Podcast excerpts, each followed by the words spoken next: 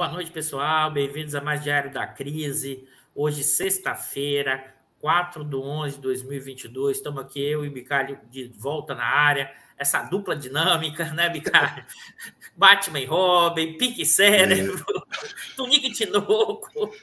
Isso é para aliviar um pouco depois da, da, da, eleição que quase mata a gente do coração, né, Bicalho? Claro, claro. É, estamos aqui hoje e hoje estamos já no diário 127, né, Bicalho? A ideia hoje é a gente discutir os impactos da vitória do, do Lula, né? É... O que, é que está por vir, o que, é que a gente tem vivido nos últimos tempos. E a gente fez essa, de novo aqui, o Bicalho na área. O Bicalho tinha prometido que isso ia voltar depois do resultado da eleição. Ele prometeu, cumpriu. Estão dando risada aqui, tá vendo? Da dupla dinâmica, né, Bicalho? e aí, Bicalho, dá uma boa noite aí para gente fazer Vamos aquela sim. passagem aí do pessoal que está. Fazer aquela tá passagem do, do, dos vai nossos amigos. Vai, vai, vai é, dos nossos amigos, né, que estão sempre aqui, né? Então, hoje é um programa no qual a gente vai procurar conversar com vocês sobre um novo quadro, um novo contexto né, que se desenha a partir da vitória do Lula na eleição do, do último domingo. Né? Então, vai ser uma discussão sobre o que aconteceu nessa eleição, sobre o que, que essa eleição significou, e também uma discussão do que a gente pode esperar da evolução dos acontecimentos, né? tanto no campo da, da política quanto da economia.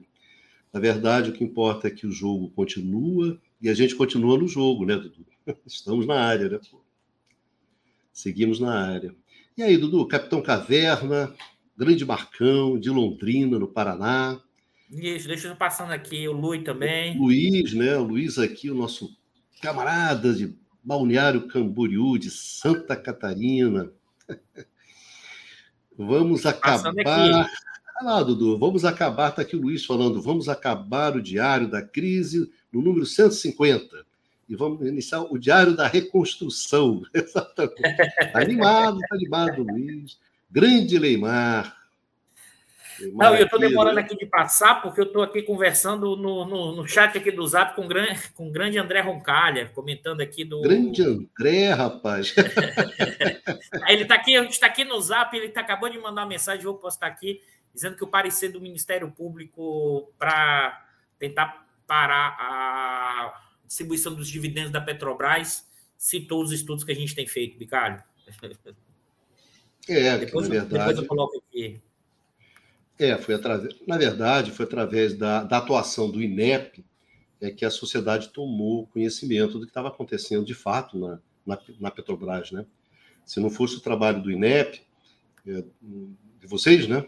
A sociedade Sim. não ficaria sabendo, não ficaria sabendo. Foi graças a esse trabalho que não é à toa então que o Ministério Público vai citar esse trabalho, né? Você sabe Sim. que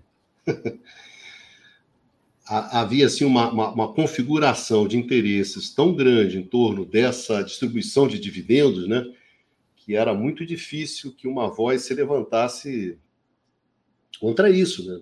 Falando, Olha, tem alguma coisa aqui que está errada. Então essa foi uma grande contribuição do, do, do INEP, né? Que na verdade é um grande empreendimento da FUP, né? Sim. A Federação dos Petroleiros que resolveu montar um instituto, reunir quadros técnicos que fossem capazes de analisar né, o setor e de contribuir, não só para a luta dos trabalhadores, né, evidentemente, mas também com a, com a, sociedade. Né? Então, foi graças à FUP, graças ao INEP, que a sociedade brasileira ficou sabendo desse escárnio né, que é essa distribuição de, de, de dividendos. Né? Então, é uma contribuição uma contribuição legal. Vocês devem estar satisfeitos, né? Contribuir. Muito, e eu, eu fico muito satisfeito de, de participar um do INEP. Um resultado, é, é uma coisa bastante importante, muito importante a atuação do INEP. O Renato Diário aqui, ó. Esperança, né? O Renato lá de Itabuna, de Itabuna, Bahia. Tá vendo que eu tô lembrando, Renato?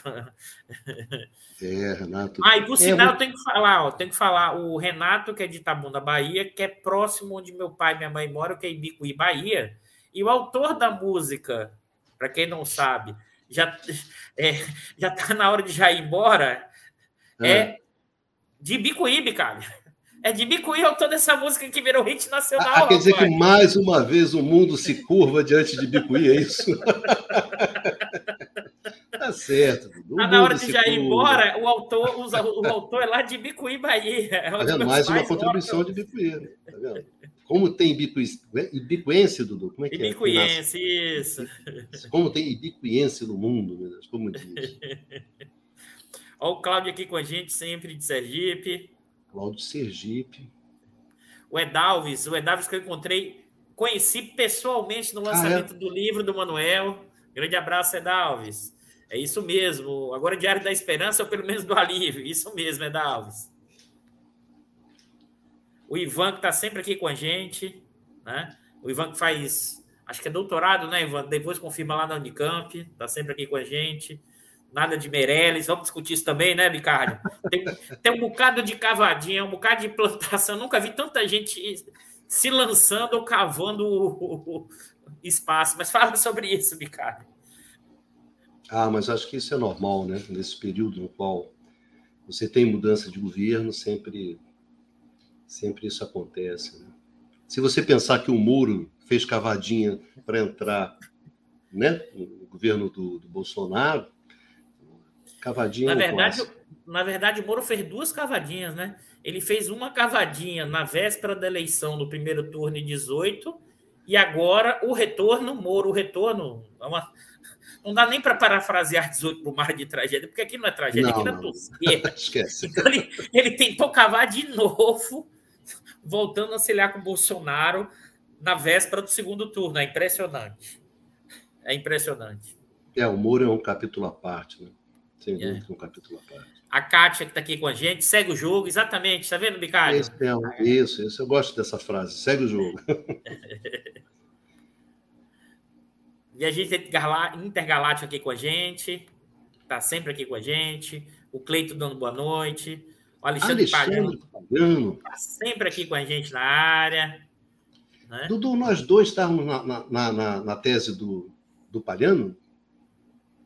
Rapaz, estava. É, na verdade. É. Mas eu não te conhecia naquela época.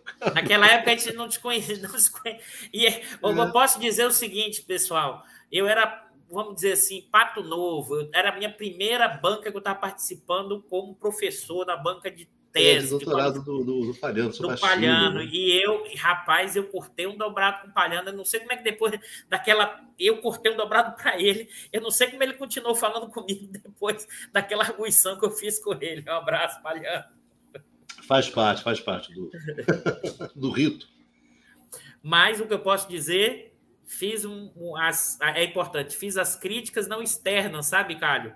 Eu mostrei as tensões do trabalho. Eu não fiz uma coisa da crítica por fora. Eu olhei, eu olhei o objeto e o trabalho dele. Ouviu, né, Palhano? ah lá, Inaldo, né? Inaldo de Guarulhos. Isso, está receio de concessão do fascismo, a gente pode comentar aqui um pouco sobre é, isso. É, fatalmente vamos passar por isso também. Isso. A Tônia, que está sempre com a gente. O Tony, que está sempre com a gente, né? São Paulo. Ó, dupla dinâmica, ó, tá vendo? Tá... valeu, Pessoal valeu, sente sua falta, Bicalho. dupla dinâmica é ótima. Márcia Sobral, né? Isso. Ana Maria Balhardinho. É, a Ana já tinha tá falado. É, é. Ah, peraí, peraí, que eu tenho que botar essa. Dona Lucinha, ó, seu bicário sem barba aí, o pessoal gostou, hein? Fica de olho, é, não, fiz, Faz a barba, tá né? bonitão. Aproveitou, aproveitou o verão, né? Tem também uma. Eu sou botafoguense, né? Então, os botafoguenses que tem aqui na, na live, sabe que os botafoguenses são muito supersticiosos, né? Então, eu deixei para tirar a barba depois do resultado do segundo turno. É uma superstição botafoguense. Né? Vai com a mesma roupa, tira a barba. O tá de Portugal aqui na área, Bicalha. Ah, é? Portugal. Pessoal, ó, eu estou passando aqui. Tem, tem Bernadette, Sandrinha. Isso, tá aqui o Ronaldo está aqui. A Cláudia, o Paulo Júnior. De... Ana Carolina. Tá fazendo frio em Salvador, você viu aqui o Paulo Alves? O Paulo Mas você viu, rapaz? É o meu conterrâneo, eu te entendo. O frio em Salvador é 24 é 24 graus. Bernadette aqui também muito, muito feliz também, que acompanha sempre a gente, a Ana Carolina, Sônia Maria. Tem muita gente aqui, ó. Pessoal, é... um abraço, ó. O Luiz Fernando aqui, Bicalho, do sul do Chile. Não, a, a Sônia, aqui, a Sônia, não, vi aqui a Sônia colocou uma coisa interessante, a Sônia Maria. Ela diz que não sou da área, mas aprendo sobre a conjuntura do país e do mundo, né? Não, Sônia, na verdade, né, conjuntura não tem ninguém de área né, de conjuntura, né? A gente. Tá, tá, é isso mesmo, pra... é isso mesmo, Sônia. Tem, que, tem muito lugar onde você pode né, ver sobre as coisas que estão tá acontecendo. A gente conta um pedacinho aqui da história para você, né? Aí depois você vai em vários outros lugares, vai pegando a história toda e vai vai montando. Né? A gente Mas não um tem pedacinho... especialista em conjuntura, não, né, Dudu? Não, não, Sônia, pode ficar tranquilo, não tem especialista. Não tem especialista, mas aí, aí, aí você sabe que aí. Você é fica sabendo, a Sônia sabe mais de conjuntura do que os especialistas, né, cara? É, mas eu vou ter que fazer a provocação, Bicalho. Eu, a gente tenta fazer aqui a economia política do tempo uh. presente, olhando a totalidade, Bicalho. Tá certo. Tá vamos começar, então, né, vamos, Bicalho? É, vamos trabalhar. Começa aí, Dudu, antes daqui de. Vamos começar, porque como o Bicalho não está me controlando, a gente já tem é. 12 minutos dando uma boa noite, pessoal, mas acho que a gente pode dizer que hoje foi um dia, e vai ser no nosso diário, um pouco de alívio, de parte de comemoração e uma parte de compreensão do que a gente está vivendo. Eu acho que eu vou começar o diário, Bicalho, e aí quem a gente não conseguiu falar aí, boa noite para todos e todas, tá? É, o que a gente. Eu vou começar o seguinte, que acho que é importante compreender o que a gente tem vivido nos últimos tempos. Se vocês olharem o que a gente tem comentado aqui nos últimos diários, aproximadamente um ano e meio, até dois, né, Bicalho? Sobretudo depois da volta do Lula, a gente tinha comentado o seguinte: olha, tem uma eleição cristalizada, uma estrutura eleitoral cristalizada, associada ao que foi a não eleição de 2018, quando o Lula foi retirado, né? Da, a, da campanha eleitoral. Então, se você olhar, tinha uma, primeiro, uma estrutura de votos, em certa medida, sem grandes oscilações, ela foi se mantendo relativamente rígida. Uma exceção, né, Bicalho, que a gente precisa comentar aqui, que as pesquisas não captaram no primeiro turno o tamanho do voto do Bolsonaro, mas do Lula sim, né? E o tamanho do voto do Bolsonaro. Mas você não teve chance de terceira via em nenhum momento. Lá atrás, em novembro do ano passado, o pessoal estava colocando o Moro. Né? Deixa eu colocar isso aqui, ó. O grande Elias aqui. Alguém citou Elias Jabor disse que Lula mudou depois da prisão. Mudou quanto? Deixa isso aqui guardado, João. Depois a gente volta nisso. Isso, abraço para o grande Elias. Aqui. Já separei, Dudu, para a gente voltar depois. Um abraço para o grande Elias também, para o grande André também, que deve vai ver depois, ou que está sempre aqui na área. Dois que estiveram lá, o Elias viu essa semana, quem não viu, praticamente todo mundo teve visto aqui, mas teve lá no Flow, Bicalho, no maior podcast do Brasil, e estava junto lá com, com o André Roncalha também, que em breve deve ir lá para o Flow também. Um abração para os dois, dois grandes camaradas. É, mas vamos lá, Bicalho. Mas aqui tem um outro ponto que eu queria chamar a atenção, que a gente tem falado já há bastante tempo. Eram quatro quatro os desafios colocados a, na saída do Lula. Primeiro, ter a eleição. É bom lembrar disso, né, Bicalho? Se a gente volta no tempo, no dia 7 de setembro, no dia a, a, discussão, na véspera do 7 de setembro de 2021. Só, só um pequeno comentário. Fala, o primeiro ponto foi o Lula participar das eleições, né? Então são cinco, tá certo. É, o Lula só é liberado, lembra, em abril de 2021. A decisão do Supremo é de abril de 2021. Porque antes Isso o Lula é... não estava nem na. Né? Não, tinha, não tinha nem os direitos políticos, portanto, não podia participar. Né? Então, Esses direitos cinco... foram devolvidos em abril de 2021. Não tem dois anos, cara. Para para pensar. Um ano, um ano e seis meses, gente. Alguma coisa em torno disso. Um ano, seis meses, sete meses. Então, observe o seguinte, Bicalho, que é interessante. A gente pode pegar em cinco grandes atos. Primeiro, o Lula voltando à cena política, com, com, voltando com seus direitos eleitorais. Isso é um evento nada esperado, nem mesmo por boa parte dos segmentos do PT, e nem o, ninguém naquele momento achava que o Lula voltaria. A gente volta tem um ano e seis meses, né, Bicalho? Se a gente volta dois anos, Abril. Né? Se a gente volta dois anos para trás, ninguém imaginava que o Lula poderia voltar a ser candidato em 22. Mesmo com os efeitos da Vaza Jato, né? não tinha, ninguém tinha claro ainda a possibilidade de retorno. Naquele momento, inclusive. Então, Bicalho, aqui a gente já falou sobre isso. É... Eduardo, então foi o quê? Como o pessoal tem dito aí, é... porque o STF é de esquerda. Essa é a maior abobrinha que tem. A gente já tem feito uma crítica aqui profunda, né, Bicalho? Desde 2016, né? nós vivemos uma profunda crise institucional. As instituições, nos seus diversos dimensões, que vai do executivo, do legislativo, do judiciário, do STF, das Forças Armadas, né? foi perdendo legitimidade ao longo desses. Já estamos chegando a seis anos dessa, dessa história, Bica. Né? Há mais de seis anos do, do golpe. As instituições foram perdendo credibilidade. Né? O STF, desde 2016, tem tomado medidas interpretativas permanentemente. O Faquin, na verdade, deu uma bola recuada. Né? Uma bola recuada e fez gol contra. Naquele momento, ele queria, tirar a batata quente do colo dele. Qual era a batata quente do colo dele? Ele foi o relator da, Vaza, da Lava Jato. E qual é a batata quente é, nessa configuração? As, as, o que foi recolhido pelo próprio Moro no processo contra o hacker e todas as informações que tem ali dentro da Vaza Jato. Não foi, não foi apresentado ainda, tem muita informação lá dentro. Ele quis tirar a batata quente do colo dele, porque não sabia certamente metade do que tinha ali dentro. Né? Isso trouxe o Lula de volta. Né? Então vamos voltar no tempo. Abril de 21. A partir do momento que abril de 21 Lula volta ter seus direitos eleitorais e sai as primeiras pesquisas, mostra o Lula com uma dianteira significativa. Não é isso, Bicalho? Uma dianteira significativa. E aí começou uma discussão, uma tensão cada vez maior. Por quê? Porque o Bolsonaro e, e parte do bolsonarismo, que é uma tática permanente, agitou as suas bases no nível ainda maior. Né? No nível ainda maior ainda maior.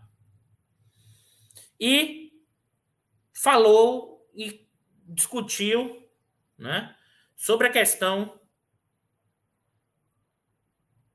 do golpe, da possibilidade, né, não do golpe, mas da possibilidade do presidente não cumprir as ordens do Supremo. Né? Não, é, não por acaso, hein, Bicalho? É bom lembrar, não por acaso, é bom lembrar que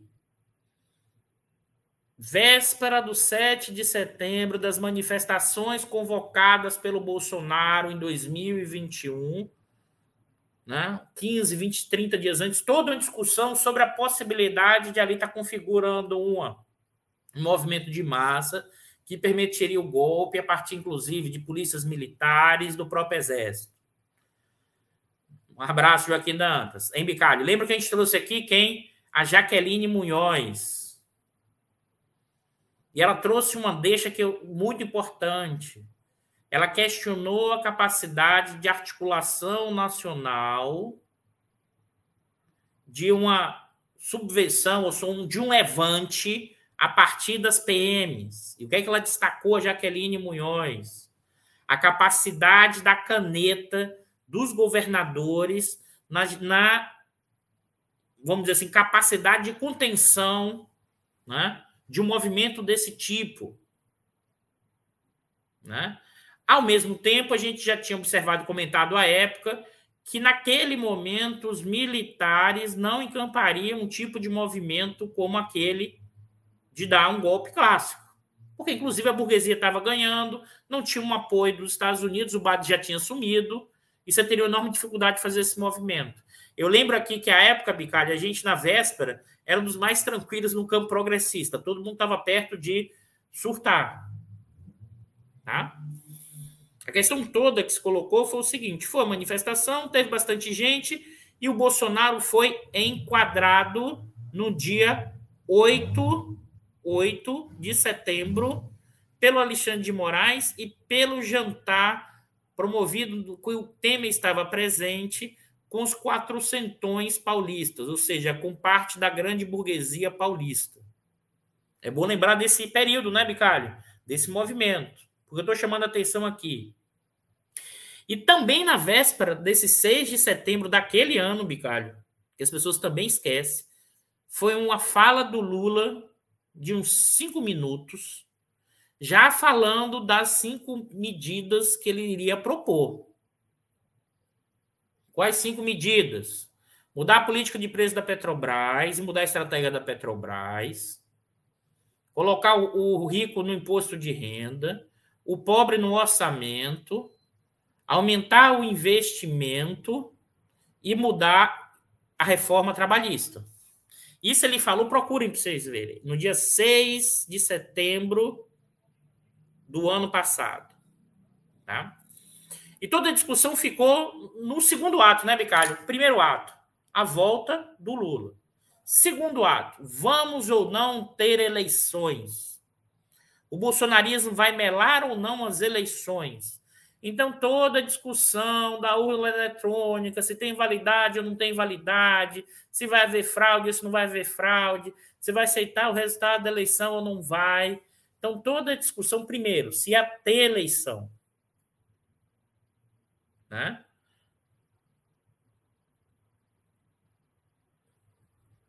É, é, se até alguém está comentando aqui, o papel do Moro foi decisivo, João, coloca aí no chat que eu não entendi, porque o, o Moro não, não, teve papel decisivo nenhum nessa eleição, na minha leitura. Depois eu coloco esse ponto aqui. Qual é a pergunta? Pelo contrário, o Moro queria se lançar candidato. O Moro era, inclusive, um candidato que uma parte da burguesia topava. Ele não teve voto. Né? Ele não decolou, como a gente tinha dito naquele momento. Mas é mais do que isso. Dudu, acho momento... que o João, Dudu, acho que o João está falando que o Moro teve um papel é, decisivo na evolução dos acontecimentos, né? Ah, ah sem dúvida nenhuma. Não, com certeza, João. Tá o, Moro, o Moro foi central na Lava Jato.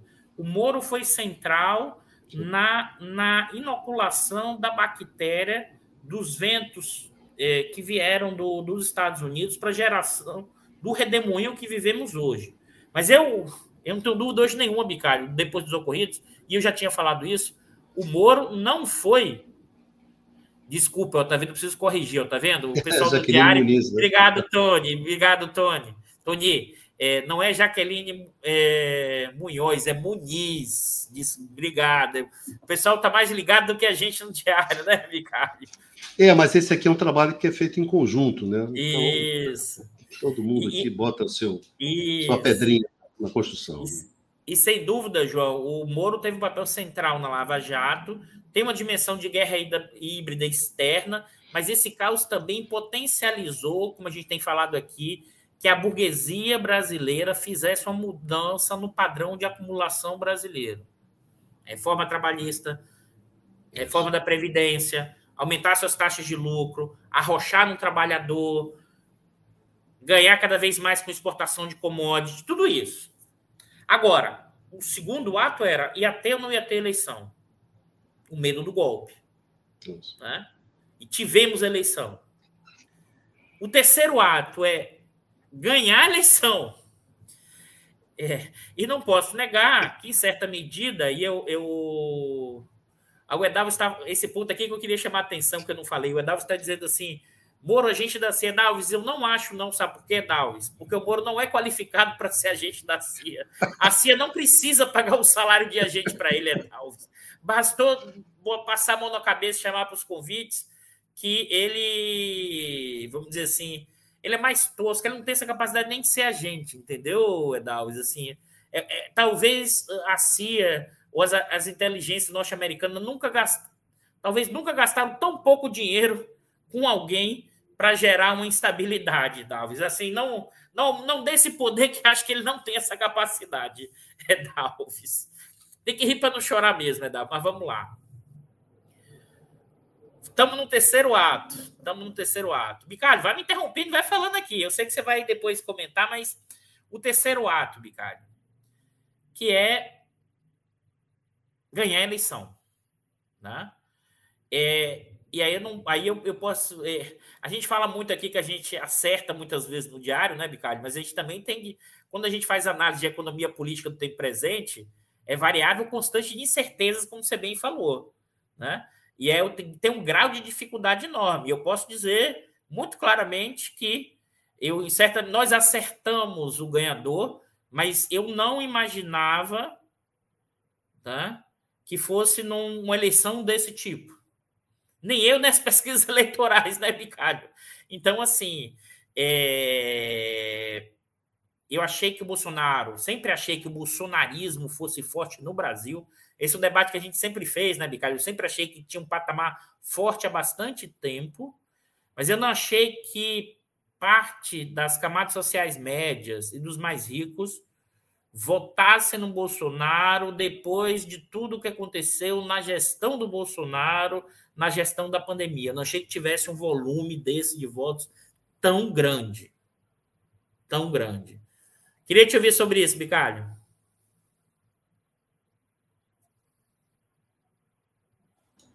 Tá, tá no mudo, tá, Bicalho? Dudu, a gente, a gente conversou muito, né?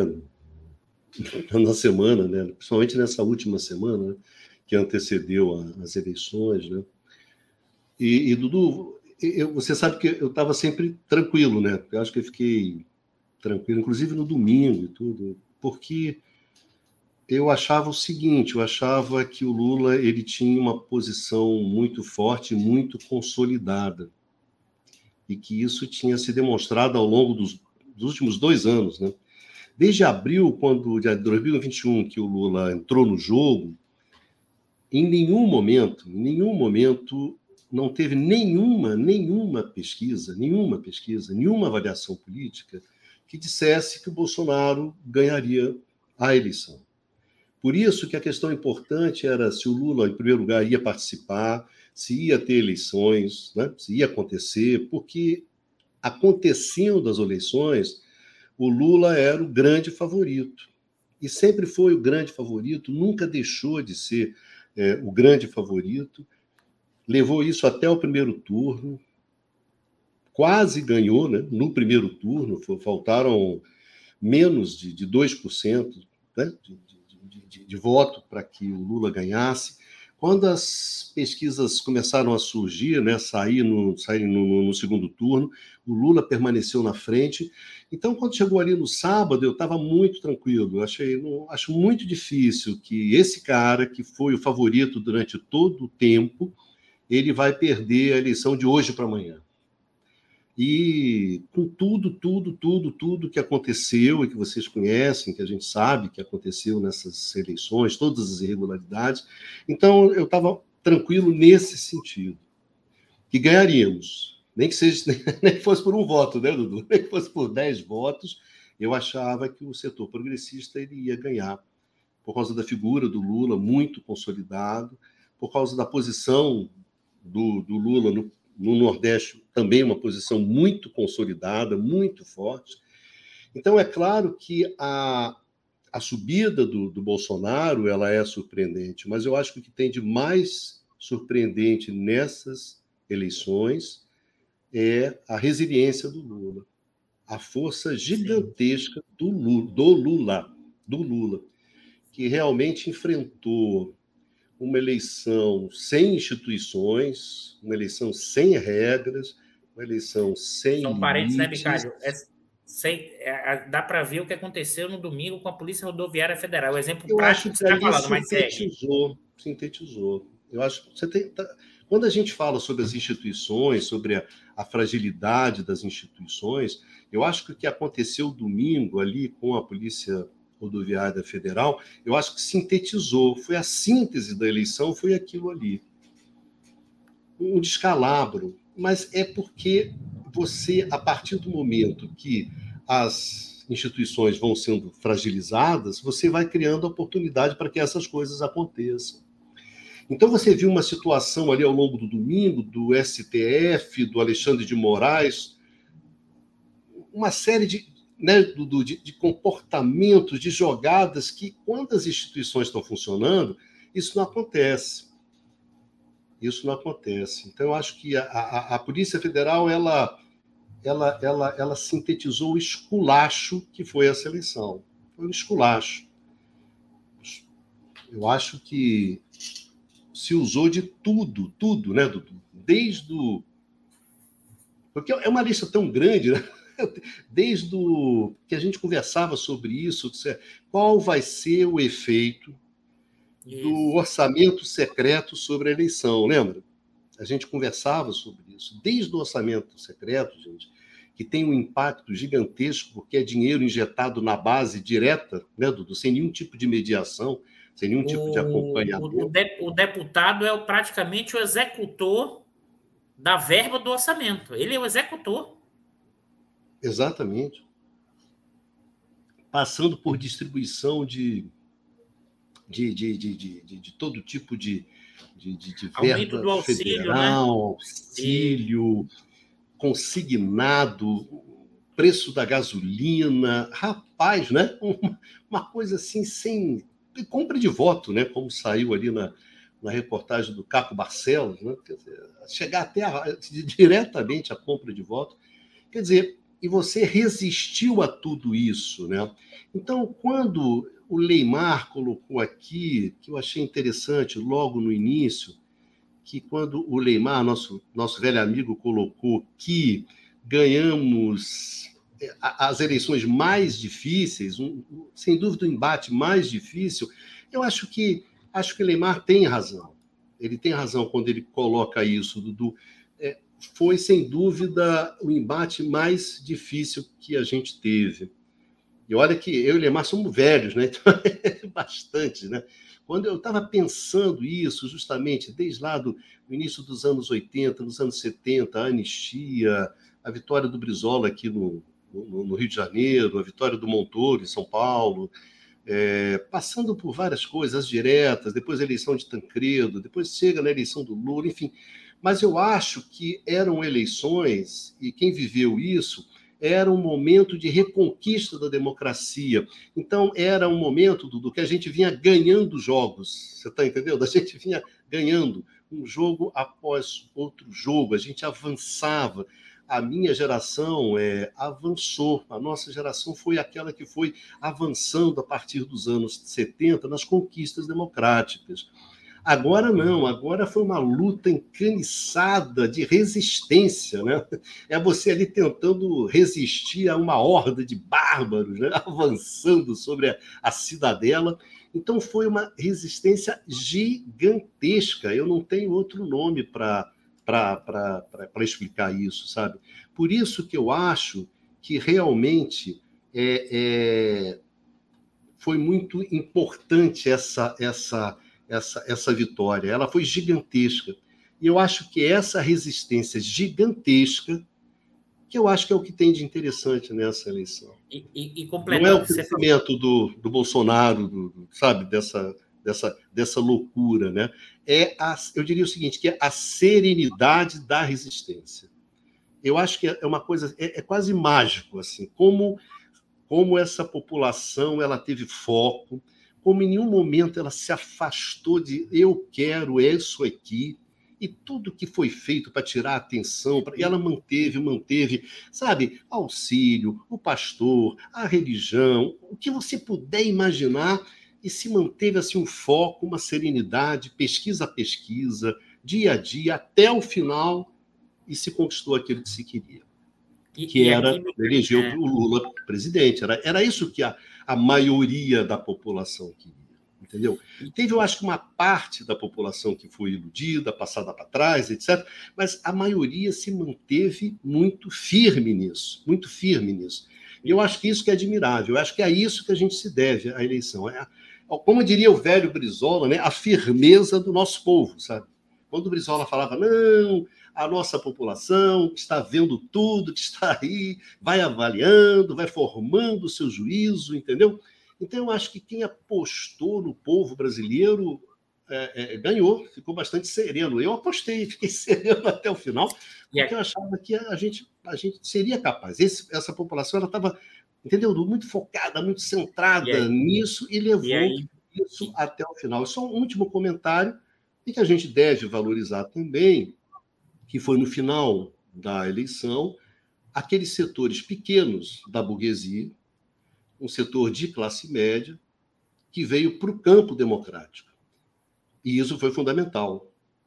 Foi fundamental também dentro é, do processo de resistência. Mas eu quero caracterizar isso, quer dizer, eu vejo como um processo de resistência, entende? Eu não vejo como naqueles outros momentos que nós vivemos do avanço, foi uma resistência e acho que seguimos na resistência. Seguimos na resistência. Agora, foi uma resistência gigantesca. Foi uma. Como se aguentou essa horda de bárbaros, de, de todo tipo de. É difícil achar o adjetivo correto para descrever isso, para qualificar isso, né? mas se resistiu. Então, acho que foi uma grande, grande vitória. Foi, sem dúvida, a maior vitória que o campo progressivo já teve. Não, eu quero, eu quero completar essa sua fala. E eu quero completar essa sua fala, é, reforçando isso e trazendo o que a gente tem falado aqui muito diário, né? Que é, nos últimos anos, tem uma movimentação nas placas tectônicas do andar de baixo, dos dominados. E porque eu quero reforçar isso, tem a ver com o que o Bicalho falou. Nunca antes da história se direcionou tanto dinheiro achando que ia comprar o voto dos mais pobres no Brasil, Bicalho. Nunca, num volume tão grande. Então, é, e, é, e entre os eleitores com Auxílio Brasil, do transferência, continuaram votando no Lula. Né? E por que isso, né, Bicalho? Aqui que acho que é o ponto importante. Por quê?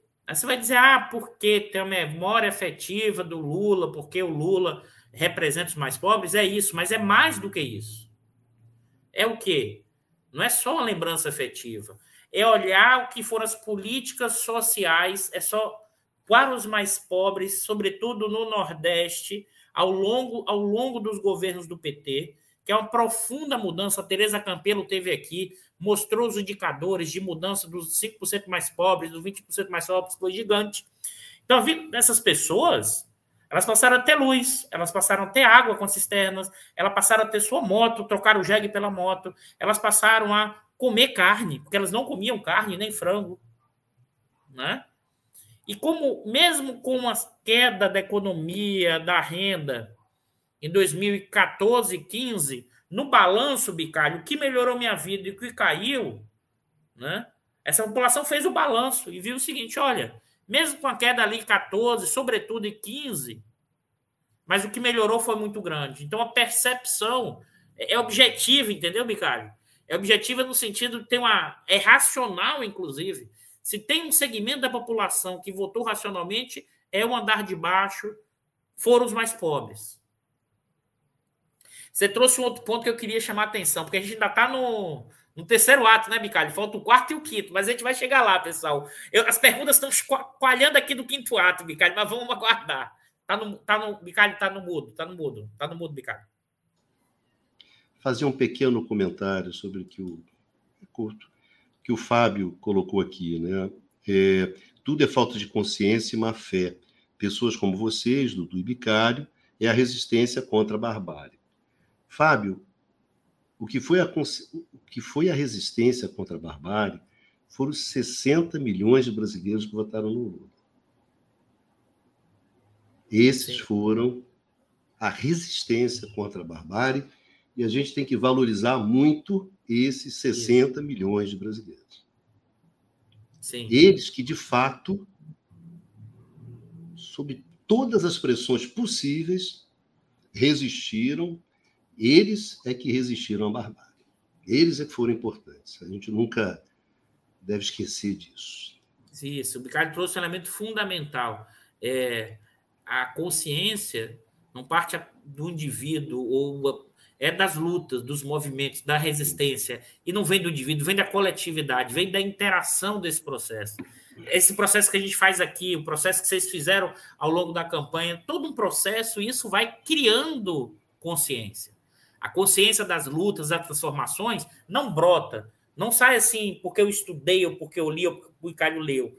Vem da, da, interação dos nossos processos do dia a dia, vem da nossa trajetória de vida, da nossa resignação contra a desigualdade, da, do nosso realmente sentir mal quando vê a quantidade de pessoas na rua, mas é sentir mal mesmo, é, é passar mal, não é apenas uma coisa de não molhar, não, é sentir que é preciso mudar. E isso eu acho, Bicalho, que está em uma boa parte da população. A gente precisa reconstruir essa nacionalidade.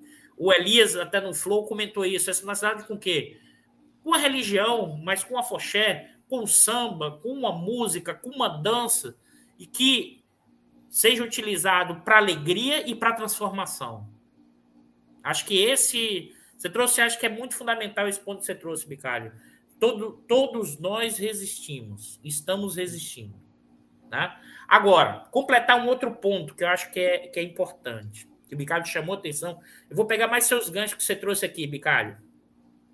Sim, teve uma parte da burguesia, da alta burguesia, não foi a maioria. Aqui para mim está um erro, tá, Bicalho, de avaliação.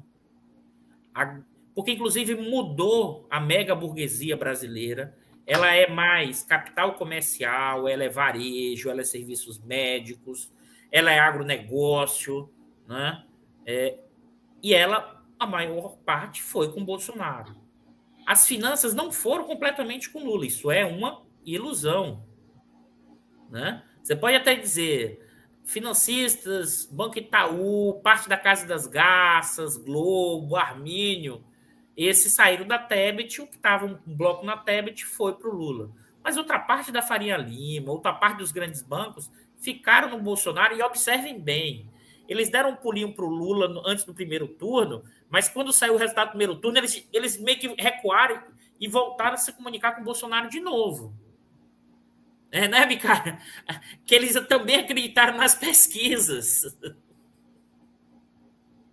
Então, eles também, e parte da classe média, uma parte foi com Bolsonaro, média alta, porque aumentou as condições materiais deles. Os lucros aumentaram, os privilégios aumentaram, Aí eu estou falando da classe média alta e dos bilionários.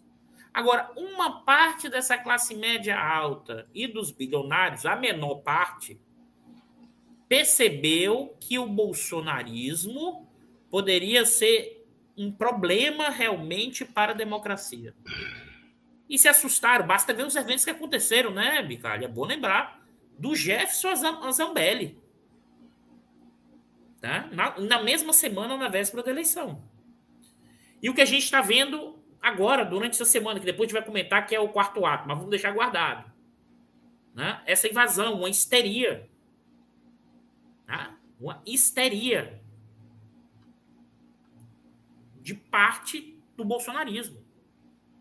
Um histerismo completo. Né?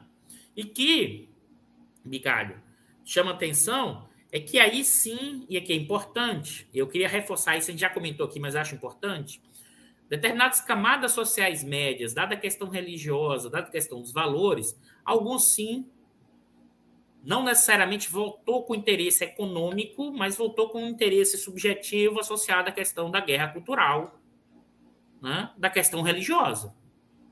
É evidente que isso aconteceu, entendeu, Bicário? Sobretudo porque senão Bolsonaro não teria os 58 milhões de votos que ele teve. Eu não acho que os 58 milhões de votos sejam um bolsonarismo raiz. Né? Aí tem uma junção de um bolsonarismo raiz. O que eu estou chamando de bolsonarismo raiz é importante. Bolsonarismo raiz é uma extrema direita é a questão dos costumes, do marxismo cultural, é, dessa histeria que a gente está vendo agora na questão das eleições, ou seja, de um surto, ao sistema, está é, tá todo mundo vigiando, está todo mundo se prendendo, e o Bolsonaro é o Messias enviado de Deus para salvar todo mundo. Né? Isso tem uma parte da população que não é a maioria. Junto com isso, verticulado questões religiosas de valores, mas não nessa histeria.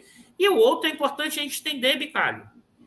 Uma parte significativa da sociedade brasileira é conservadora de direita, senão a gente não entende a história da UDN, que foi um partido conservador que teve um não conseguia ganhar a eleição, mas teve um papel marcante na história do século XX brasileiro, inclusive apoiando golpes e tendo uma postura extremamente conservadora. Isso aí, a gente tem que compreender isso, né? Então, esse é um pouco, eu acho, do cenário, sabe, Carlos? Eu vou trazer alguns dados que mostram isso. O Lula teve é, uma diferença de quase 6 milhões de votos. Né? O Lula teve 56 milhões no primeiro turno, ou 56 alguma coisa, o Bolsonaro 50 e 50 e alguma coisa, se não falha a memória. Né? Ou foi 57 contra 51. Foi mais ou menos isso. 57 alguma coisa.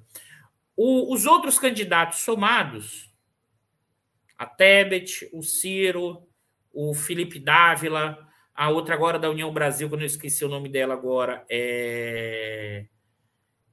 que esqueci o nome dela, que eu não vou me lembrar. É... E mais o Padre Kelmes, sim, tiveram em torno de 10 milhões de votos. 10 milhões de votos. Desses 10 milhões de votos, apenas 30% foi para o Lula e 7 milhões foi para o Bolsonaro. Que eleitor é esse? Esse é um eleitor conservador, lava-jatista. Isso, Soraya, obrigado, Cláudio. A Soraya Tronic. Tronic. É, desses 10 milhões de votos, só 30% foi para o Lula. Né? Isso aqui é um segmento meio lava-jatista, conservador, que não queria nem Lula nem Bolsonaro, mas na hora H foi no Bolsonaro em sua grande maioria. Ou seja, os votos da Soraya, os votos da Simone, os votos do Ciro, em sua maioria, foram para o Bolsonaro. Né? E é bom lembrar que no primeiro turno foi por. O Lula não conseguiu ganhar por 1%, né? 1,4%. Você ficou muito próximo. Agora, observe isso. Para conseguir esse 1,4%, foi uma batalha gigantesca. Porque você pode, teve que trazer gente de segmentos né, de, dessa classe média, de outros que não queriam nem o Lula, nem o Bolsonaro, o que supostamente seria um centro que encolheu e continuará encolhido, me parece. Não acho que isso mudará no, no momento imediato, mas que você conseguiu trazer, sobretudo com medo, sim, do que significaria um segundo governo Bolsonaro, sobretudo no que diz respeito à democracia. Alguns bairros de classe média alta, por exemplo, no caso do Rio de Janeiro, que a gente não pode generalizar, né, Becado? Tem que ter sempre muito cuidado, porque a eleição ele tem vários recortes regionais e várias de suas especificidades. Mas, por exemplo, vários bairros de zonas consideradas centrais, né, em que a população tem poder aquisitivo maior, você viu muita, muita bandeira, muita camisa Bolsonaro. Então, isso, ou, oh, desculpa, do Lula, né? Isso é uma novidade comparando 2018 no PT.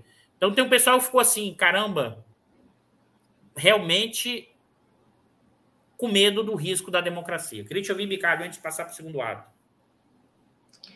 É, é importante é, lembrar que, em relação a 2018, o, o desempenho do PT ele melhorou muito também no Sudeste. Do, quer dizer, é, houve uma, uma o, a estratégia do Lula, a estratégia do PT no segundo turno foi atuar no Sudeste, né? E eu acho que isso teve efeito. Teve efeito em São Paulo, teve efeito no Rio de Janeiro e teve efeito também em Minas, né? Então, a, esses votos, se fala, se fala muito no, no, Nordeste, né? mas esses votos do Sudeste, eles foram votos importantes no final para você para você levar, né? Levar no, no segundo turno. Aqui no Rio de Janeiro, o que aconteceu é que, na verdade, o Lula ele, voltou, ele, ele ganhou justamente Zona Sul, uma parte do centro. Tem um, um amigo nosso, como fala, o centro ampliado, né? a Zona Sul ampliada, que vai até Olaria, né? Olaria, Peia, esse, esse, essa, essa, essa população. Não, mas eu só queria chamar uma coisa interessante, porque esse eu assisti, né? Foi a comemoração da vitória do Lula no Leblon. A mim me surpreendeu bastante, porque foi uma comemoração é, tão grande quanto foi a vitória do Flamengo no sábado, entendeu? E, e o Leblon é, é, bastante flamenguista, né? Então foi uma, foi, comemorou sim, houve uma comemoração forte. As pessoas foram para a janela, foram gritar Lula, etc. Um ou outro bolsonarista gritou alguma coisa, mas teve sim, teve uma comemoração, não foi pequena, para a vitória do Lula no Leblon. Isso eu vi. Isso dá uma ideia dos movimentos, né? Em 2008, 2018, os caras foram para a janela gritar mito. Tá certo? Foi gritar mito. Eu tive que ouvir isso em 2018, né? E agora, em 2022, as pessoas gritando pelo Lula. Então, sem dúvida que teve uma parte da classe média que ficou realmente preocupada com a ameaça que o Bolsonaro representava à democracia. Eu acho que os acontecimentos que ocorreram depois, né, na segunda, na terça, na quarta-feira, na verdade, esses acontecimentos reforçaram o sentimento dessas pessoas. Né? Isso reforçou essa, essa preocupação das pessoas de que o Bolsonaro representava uma ameaça à democracia e uma ameaça efetiva. E isso se confirmou na, nos protestos né, que, se, que ocorreram a partir de segunda, terça, quarta-feira. Então, eu acho, Dudu, que teve essa questão importante. Mas, olhando em perspectiva, Dudu, que é entrando na, na questão, né? Olha, foi uma vitória, foi uma vitória importante, foi uma vitória que trouxe uma parte da classe média, que eu acho que não é a, a maior parte da classe média, trouxe uma parte da classe média, trouxe uma parte da, não sei, da burguesia, do que você quiser chamar, pequena também, mas eu acho que a questão mais importante é essa ideia de que nós estamos na resistência, para a gente situar esse momento que a gente teve. Foi uma grande vitória, mas uma vitória da resistência dos setores progressistas da sociedade. E isso foi importante. Eu acho que você, você, você colocou bem, quer dizer, você não tem metade é, é Lula e metade é, é, é, é, bolsonarista. Eu acho que não é assim que se lê.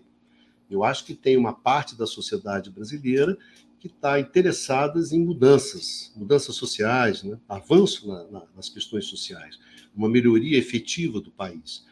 E tem uma outra metade que se coloca contra isso, que tem dificuldade com isso. E isso já existe, historicamente, essa divisão.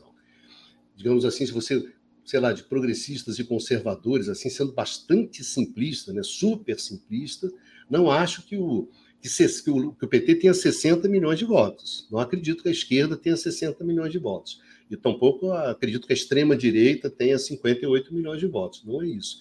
Mas tem esse conflito, Dudu, e acho que esse conflito ele foi muito acirrado, para que a gente tenha em perspectiva isso, eu acho que foi muito acirrado pela fragilização das instituições.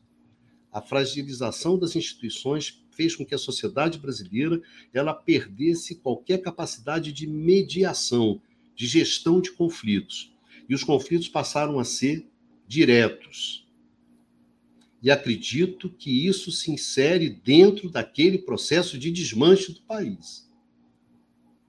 Apesar da vitória, eu não, não, não, não vejo nenhuma, nenhuma mudança nesse projeto da elite brasileira.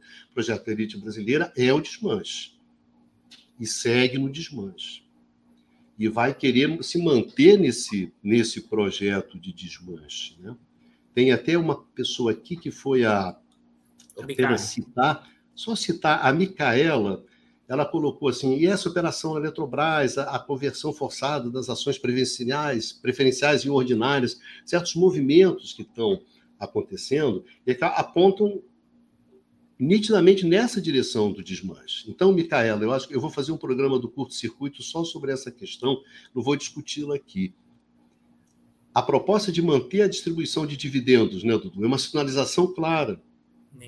Então, eu não acho que a vitória do Lula ela represente uma, uma posição distinta em relação da elite dessa elite econômica do país, no sentido de abandonar o projeto a ponte para o futuro, o desmanche, o butim, que esse, esse pessoal continua com esse projeto.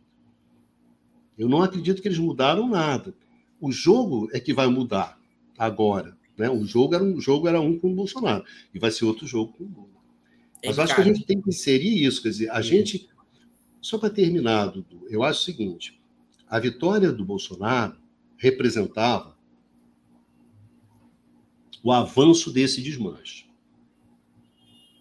uma aceleração desse desmanche, e com consequências completamente é, é, impossíveis de você avaliar do qual seria a consequência desse aceleração dos processos. Ninguém tem a mínima ideia do que é dar. Correto. Eu acho que ao final você acabava na, no desmanche do país, na, na, na fragmentação geográfica, territorial do país, se você acelerasse esse processo. A vitória do Bolsonaro representava essa aceleração desse processo. Esse processo ele continua.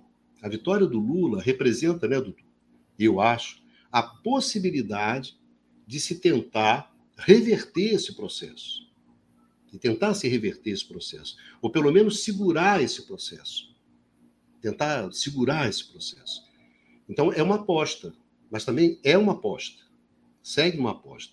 Num jogo muito difícil, Dudu.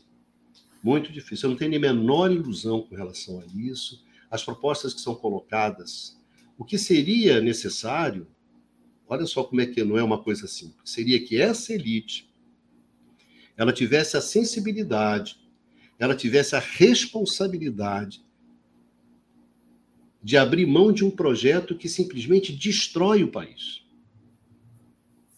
Destrói o país. Eu não acredito que essa elite tenha essa capacidade, que ela tenha essa, essa sensibilidade. Porque essa elite, principalmente essa elite financeira, ela é muito fechada dentro dela mesma. Dentro dela mesma. O mundo começa e acaba com ela não tem essa sensibilidade de avaliar qual é o impacto que você teria de um avanço no processo de desmanche, de desarticulação, de fragmentação do país, que você vê em várias faces. É no setor de energia, é na economia, é na desindustrialização, é na destruição do sistema de saúde, é na destruição do sistema de educação, é na destruição das instituições, e como você disse ainda naquele texto, né, Dudu, bem antigo, né, a guerra de todos contra todos. 2017, Ricardo. 2017, 2016. É levar a guerra de todos contra todos ao limite. Eu acho que tem uma parte pequena dessa elite que, olha, é, peraí, isso aqui pode dar, dar uma M gigantesca para todo mundo. Peraí, segura esse negócio. E nesse seguro é que resolveram segurar o Bolsonaro. E, é que você trouxe, você trouxe o início do quinto ato, Miguel. Eu vou voltar e a gente vai entrar no quinto ato, não, que é o quarto não. ato. Não, não foi ótimo, mas é porque você já juntou o quarto e o quinto ato que eu acho importante. Porque, primeiro, o que eu falei, o primeiro ato, o Lula voltar ao jogo. O segundo ato, ganhar a eleição. Né? Na, na verdade, não. O segundo ato, desculpa, pessoal. Ter a eleição. Teve. O segundo ato, o Lula ganhar a eleição. O quarto ato é o Lula tomar posse. Então, a gente está nesse movimento. Nesse movimento, apareceram as manifestações dos caminhoneiros nesse meio do caminho. E teve também, né, Bicalho, uma preocupação muito grande, pessoal muito desesperado, mandando mensagem, perguntando para a gente, pessoal, esse não acho, a gente pode estar enganado, a gente é isso de análise da economia política do tempo presente sempre é em aberto, mas levando em conta, levando em conta dois elementos fundamentais, a capacidade de o Lula não tomar posse por um suposto golpe, que seja é, de PMs ou coisas do tipo, ele, ele é uma probabilidade muito pequena. E por quê? Primeiro, porque hoje a grande burguesia não topa esse golpe. Segundo, os Estados Unidos já passaram o recado e, com certeza, né, os, os militares norte-americanos já deram o recado aos militares brasileiros que não aceitam esse tipo de intervenção. E aí o cuidado, não é porque os Estados Unidos é bonzinho ou mal, é a favor da democracia ou contra. É porque a vitória do Bolsonaro significaria o fortalecimento no cenário internacional do Trump. Né? Então, nesse contexto, é bom lembrar, O golpe de 64 só existiu porque tinha o apoio dos Estados Unidos, tinha o apoio da grande burguesia internacional e nacional instalada no Brasil e de uma parte enorme da sociedade. Os militares brasileiros não sairão em um golpe se não achar que tem certeza, porque se ele perde o golpe, ele perde o emprego, a aposentadoria, o soldo e vai para a cadeia. Os militares, como já foi dito aqui em vários momentos, as PMs, não é fácil articular nacionalmente, dado o poder de caneta dos governadores. Né? Então, não por acaso, na fala, a primeira fala do Bolsonaro, não tinha um militar no púlpito. Nem o Braga Neto, candidato a vice-militar, apareceu. Estava lá, mas não apareceu do lado dele.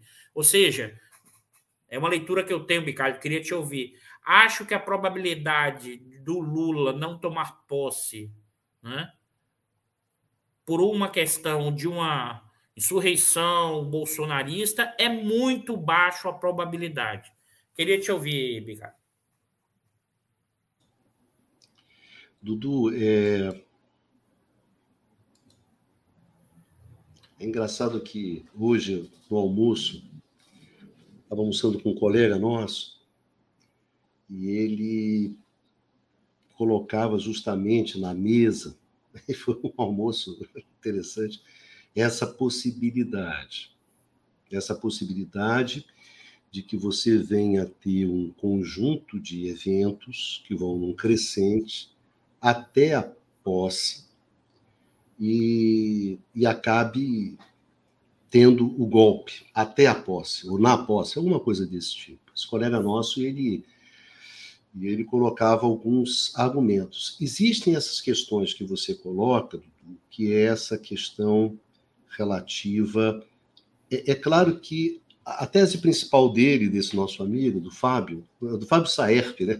conversando com o Fábio, almoçando com ele, e o Fábio estava colocando essa questão, que ele acha que existe uma dose de irracionalidade nesses processos todos. É evidente que você tem exemplos também na história de, de processos que, que fogem à racionalidade e acabam gerando grandes catástrofes. Ele não estava justificando a ideia de que esse golpe fosse sustentável, tá certo, Dudu? Não é que esse golpe você dá, mas a possibilidade de que você tenha algum tipo de quartelada, algum tipo de evento que foge do seu controle e acaba detonando processos que, que, que acaba gerando muito problemas, muitas coisas. É, eu, entendeu, Dudu? Eu não. O Fábio convenceu um pouco assim, não descarto, entende? Não estou descartando. Acho se olhar falei, o que está probabilidade, colocado... probabilidade pequena. Eu continuo achando pequena, que é probabilidade pequena. pequena. A gente sempre descarto. achou lembra, a gente sempre conversou, e conversou isso com o Manuel, conversou isso com a, Jaqueline, conversou é, é sobre essa questão da possibilidade de alguns eventos que você foge do. Não é um, os 18 do Forte, né? Daquela coisa sai dos quatro caras. O cara me deu um branco agora, se eram 18, meu, da idade é uma coisa terrível, né? É, tem, claro, tem o exemplo do, do Mourão, né? Deixa eu ver aqui, vai. É, fala, exatamente. Procuro. O Brasil está tão ruim que perdeu, perdeu o salário, perdeu até os caras. Mas é, a, a, ideia do, do Mourão, né? Do Mourão que sai lá de, de, de, de, Belo Horizonte, que sai de Belo Horizonte, não, que sai, que desce de Minas, que antecipa o golpe, né? O golpe não era. 18, Mourão, sim, Ricardo. 18, 18 do né? Forte. Ah, ainda bem, Alzheimer está tá difícil, então estou pensando aqui. E, então, é, é, sempre há essa possibilidade. Se a gente for honesto, honesto, a gente não vai descartar a possibilidade que pode ter uma quartelada, pode ter um evento que você perca o controle, mas o que a gente é obrigado a dizer é o seguinte, que esse evento ele não é sustentável. Né? Uma ideia de que você pudesse a tropa, que é bolsonarista, passar por cima do alto comando, ou você ter alguém no alto comando, da grande liderança, que possa aderir ao golpe, fazer alguma coisa. É claro que cenários, você pode ter vários cenários. Agora, um golpe que não conta com o apoio dos Estados Unidos, pelo menos nos próximos dois anos, né, até a próxima eleição americana, não essa eleição do, de meio de mandato que vai ter agora em novembro, mas a eleição presidencial, que é daqui a dois anos, acho que não existe a menor possibilidade dos americanos apoiarem o golpe. Né? E eu fico pensando se a elite brasileira é, a ela interessa um golpe agora, porque dentro desse jogo que ela vai jogar com o Lula, ela continua tendo, como alguém colocou aqui, alguém colocou sobre a, a, a ingenuidade né, da esquerda brasileira, de que, na verdade, você continua tendo a mídia, continua tendo o judiciário. É, aqui, é o Afonso, né? Pegando um ponto aqui que o Afonso colocou, Afonso Rocha, acho preocupante o, o fato de os setores progressistas, de modo expressivo, manifestarem uma confiança ingênua no judiciário e na grande mídia, como se esses setores é, não é, fossem responsáveis pelo lofer, patatá, patati, patatá. Eu, já, eu acho aqui, pegando esse gancho do, do Afonso, Dudu, eu acho que justamente o fato de que esses caras têm na mão a mídia, eles têm na mão o judiciário, eles têm na mão o Congresso, eles têm muito recursos para jogar com Lula antes de desembarcar no, no golpe. Agora, se a evolução dos acontecimentos, se essa evolução levar ao enfrentamento, eles vão para o golpe, sim. Eu acho. Dependendo de como for a evolução do governo Lula, dos tipos de enfrentamentos que você vai ter. Aí eu acho que essa questão do golpe da volta está na, na pauta. Hoje, Dudu, eu diria que tem uma quartelada. A possibilidade é. de uma Não, é, aragaças, queria, né, como aconteceu. Eu, eu, eu, queria reforçar esse ponto, Ricardo. Eu acho que a possibilidade... O Juscelino, né? O Juscelino, é, aragaças. Eu acho que a possibilidade sempre, sempre existe, em vários cenários. Mas é lembrar que o Mourão, que desceu de Juiz de Fora, só desceu porque já estava programado o golpe, ele antecipou. Exatamente. Então, assim, ele, na verdade, ele queria sair com os louros do processo, é outra coisa. Isso. Se você sai primeiro e toma, que é diferente, porque ali o que aconteceu foram movimentos que tinham uma estrutura maior. Se um cara desse da alto comando sai e dá quartelada, né? Ele perde o emprego, o salário, vai preso, os benefícios. E eu não acho que nesse momento nenhum desses caras militares farão isso, entendeu, Ricardo? É nesse sentido que eu estou falando assim. Nesse momento, as Forças Armadas brasileiras, os caras individualmente não têm peito para fazer isso. Assim, da minha avaliação do que eu vejo na formação, do que eu, do que eu tenho aprendido com o Manuel, do que eu tenho aprendido com, com o pessoal que discute militar, entendeu, Bicalho? Hoje, claro, cenário sempre há possibilidades. Mas eu acho que pode acontecer é confusão, é o governo Bolsonaro não coibir a confusão, mas não acho, não acho que os militares hoje façam nem a quartelada, Ricardo. Essa é a minha leitura. Claro, a probabilidade sempre existe, mas para mim hoje é mínima. Então eu acho que o Lula assume. Agora, a partir do dia primeiro é outro jogo. É isso que eu estou separando o quarto ato. Eu acho que tem os cinco atos. O Lula voltou, ter eleição, o Lula ganhar a eleição, o Lula tomar posse. Eu acho que o Lula tomará posse. Né? Ah, tá. Não ser de um outro evento qualquer, mas por uma questão de impedimento programado a partir do governo atual, ou de, de ou de é, levantes de PM, ou de Polícia Rodoviária Federal, ou de bolsonaristas. Não acho que tenha capacidade hoje. O que, é que eu acho que está acontecendo, inclusive? O Bolsonaro já está se cacifando para continuar a disputa eleitoral a partir do dia 1 de janeiro. Por quê? Porque os militares avisaram que não vão. Entendeu, Ricardo? Esse que é o ponto. Os militares falaram: eu não vou. O Mourão sinalizou: nós começamos a campanha eleitoral agora. E para você e o bolsonarismo para manter sua base unida, você tem que inflar o tempo inteiro. É, é coisa da extrema direita. Você tem que permanecer acelerando, acelerando, manter esse pessoal sobre nível de de tensão o tempo inteiro, entendeu, Bicalho? Precisa manter tensionado, precisa manter nessa histeria para continuar apoiando. Então, isso, e ele fala assim, ele mantém e fala: não, saiam das ruas, mas fique manifestando. É claro que ele quer essa pressão, porque, na verdade, a despeito de ter aceito, entre aspas, o resultado da eleição, ele vai questionar a partir do dia 1 de janeiro. Entende? Assim, é, é, é, aí que eu queria entrar na discussão que você começou, Bicalho, que eu acho importante, que é o quinto ato. Porque o cenário mais provável é que ele tome posse. Eu estou botando um cenário aqui, eu não gosto de fazer essa probabilidade, mas é um cenário de no mínimo 95%, Bicalho. Na minha leitura. Você tem 5% que ele não tome posse. Estou tirando aqui eventos, vamos dizer assim, individualizados, entendeu, Bicalho? Estou tirando isso do. Estou do, do dizendo assim, uma coisa sistêmica, tomar posse ou não. O cenário mais provável é que o Lula tome posse e, no mínimo, entre 90% e 95% são os dois cenários que eu enxergo. Acho que sim, até muito, tá, Bicalho, achar que ele não toma posse. Acho que é menos. Ele tomará posse. Aí eu não estou falando de lobo solitário, não estou falando desses tipos de maluquice, né, mas a estrutura, em termos de configuração, me parece sim que o Lula tomará posse com probabilidade de 98%. Né? Então, acho que o quarto ato se projeta. Observe que a gente está falando o tempo inteiro em cinco atos. Né? Agora, como diz o Bicardo, como ele sem. O, o, a hora vamos começar o jogo, o quinto ato é o maior de todos. A gente fala assim, mas espera aí, Eduardo, teve que chegar cinco para você dizer isso para gente. Entendeu? Mas você tem que passar um de cada vez. Não adianta falar que o, é, mas o pessoal está de... certo, né? Que, que programa é esse que tem uma hora e quase uma hora e dez, e aí que você chega no ponto principal, né? Que filme é esse que depois de uma hora e dez é que você chega no ponto, cara? Alguém falou isso? Não, eu estou brincando aqui, né? Porque eu fui aqui, pô, uma hora e dez de programa, e você, bom, agora vamos ao essencial, né? Coitada da turma, né? A turma tá morta. Pô, professor, deixa na próxima, pô. Ou então, né? Cai na prova? Não, então você não cai. Quer dizer que nada que o senhor falou até agora cai na prova, é isso?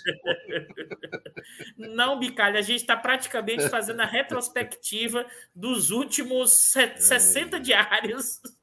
O que a gente fez hoje, se vocês pararem, pessoal, é a retrospectiva Dudu. dos últimos, no mínimo. Dudu, olha só, Dudu. É, eu fiz engenharia química, né? Engenharia química. E eu tinha uma cadeira, que era uma cadeira que chamava, acho que era troca de calor. troca de calor, era isso. E eu tinha um professor, que já, já faleceu, que ele gostava de deduzir todas as fórmulas. Então tinha aqueles seminários enormes lá no fundão, né? aquele seminário, aquelas salas enormes, né? cabiam 200 pessoas, aqueles quadros, você imagina o tamanho do quadro, né? E o cara enchia, sabe, de equação, pá, um quadro, dois quadros, três quadros. Aí no final ele dava a fórmula, né, cara? Aí a galera chegava lá anotava o quê? A fórmula. Dizer, os quatro quadros, até como se chegou naquilo, eu acho que o pessoal nosso faz o seguinte: eles já acabaram de fazer as formas, sim, mas e aí, Dudu, o que, que vai dar? Ah, o Dudu falou que vai dar isso. Só copia a equação final, só isso. A dedução esquece. Pô. O pior, de, o pior disso tudo que o Bicalho fala isso, ainda conta a história do meio do caminho, ainda para para ter clímax.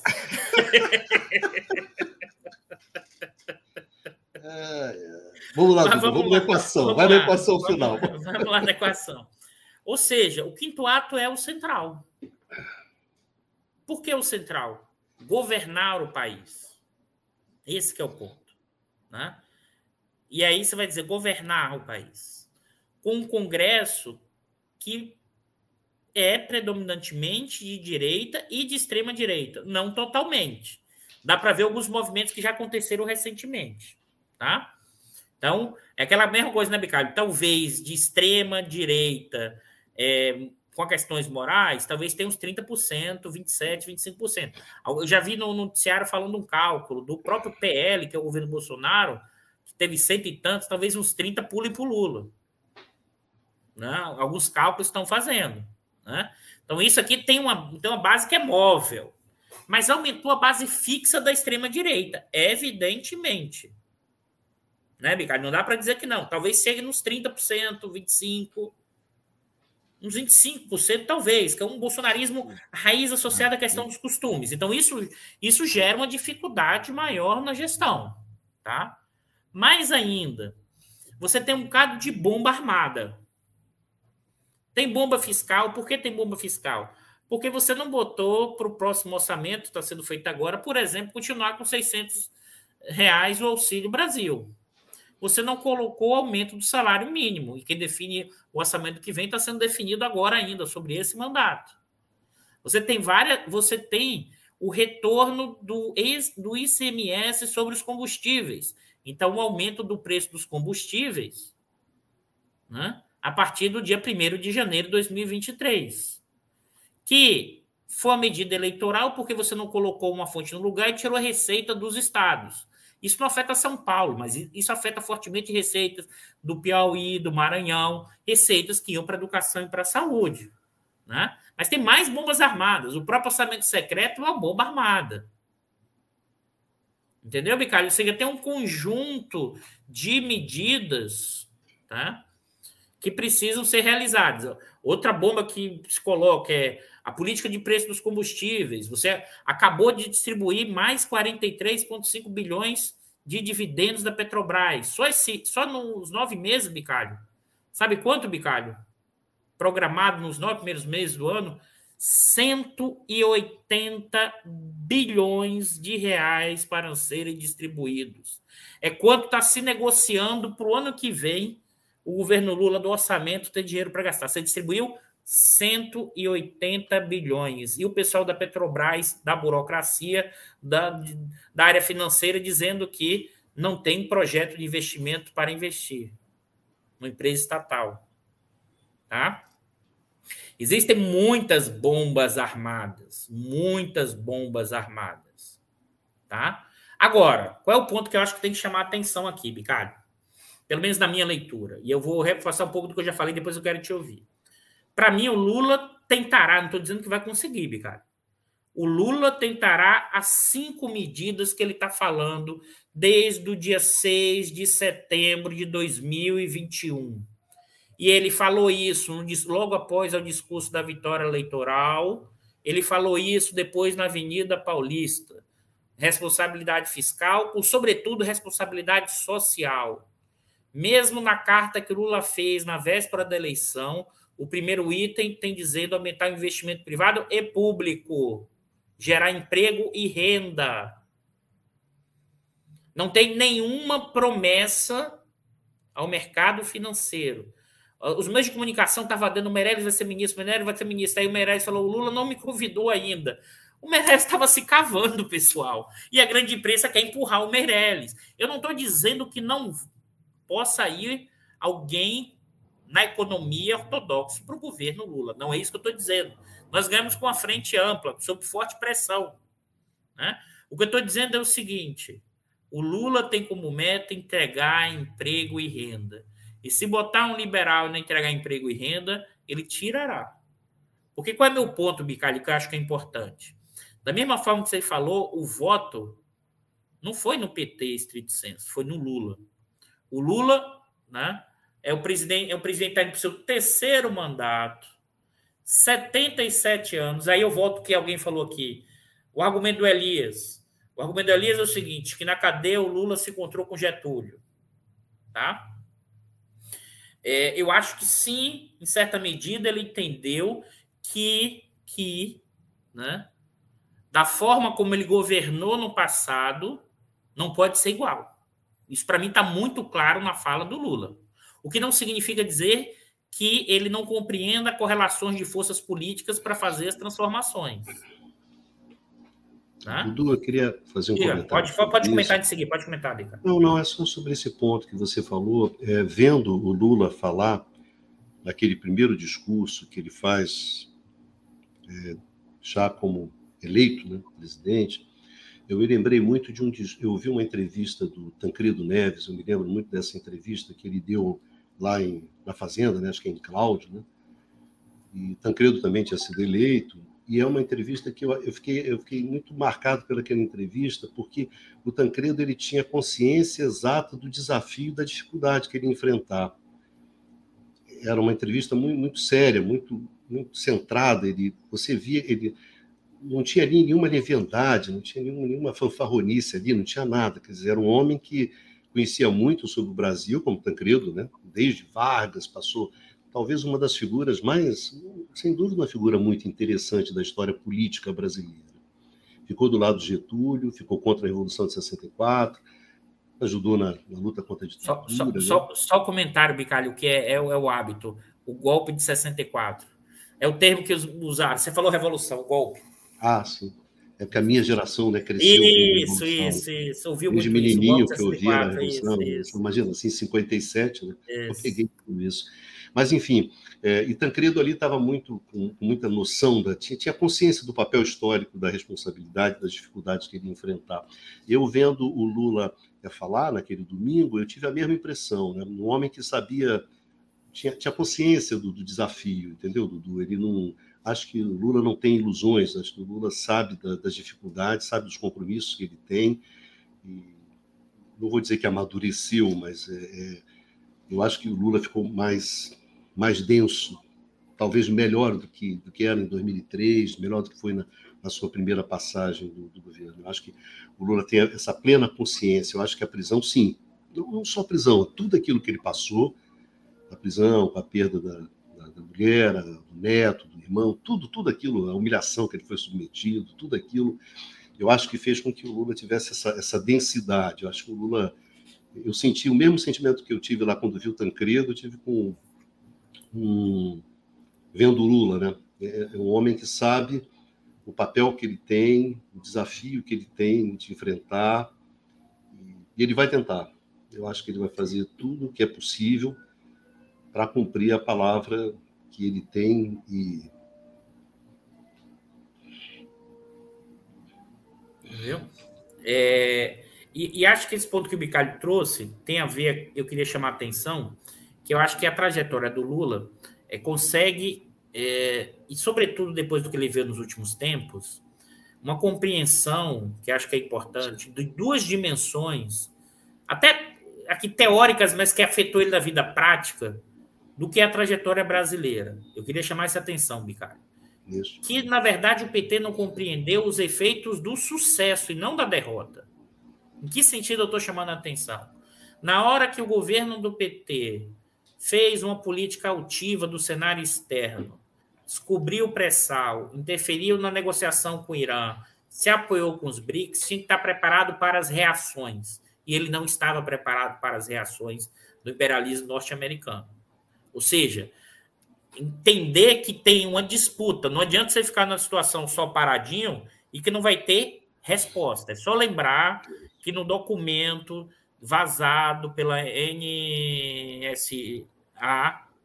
né, em que o, o Glenn divulgou, um dos documentos dizia que naquele momento, 2013, né, a, as agências de inteligência norte-americana não classificavam o Brasil como equivalente ao Irã. Olha bem isso, Bicardo. Ou seja, a política altiva levou essa dinâmica e a própria descoberta pré-sal. E o outro elemento que eu acho que o Lula entendeu, que é o seguinte: olha, na hora que eu dei emprego, renda, melhorou as condições materiais da população, mas também, mas também aumentou os lucros dos capitalistas. Então a ideia é que você teria ao longo do tempo uma, vamos dizer assim, um progresso que levasse um salto tanto no andar de baixo quanto no andar de cima por uma trajetória de avanço. E depois do que viu em 2015, 14, 15 com o golpe e o que veio depois da burguesia arrochando em cima do trabalho, nem aí para a miséria, ele entendeu que é, quando você melhorou as condições materiais, acelerou a luta de classes. E observe, pessoal, eu vou, eu vou conceituar aqui que é importante, sabe, Cário? As pessoas acham que luta, luta de classe tem duas grandes dimensões, duas grandes, que se juntam ou não necessariamente. Uma é a distributiva. Os trabalhadores dominados lutam por melhorar suas condições materiais de vida. Isso pode ou não ser antissistêmico. Isso é uma forma de luta de classe, sabe por quê? Porque a luta salarial, eu melhoro meu salário e minha renda. Isso pode ou não afetar o lucro, pode ou não. Uma outra dimensão da luta de classes é quando esses trabalhadores lutam pelo fim da dominação e da hierarquia no sistema capitalista. É antissistêmico. Né? Essas, essas duas pernas são pernas da luta de classe. No caso brasileiro, basicamente a perna que a gente teve historicamente é da melhora das condições materiais, é a luta salarial. E os golpes foram dados por causa do conflito distributivo.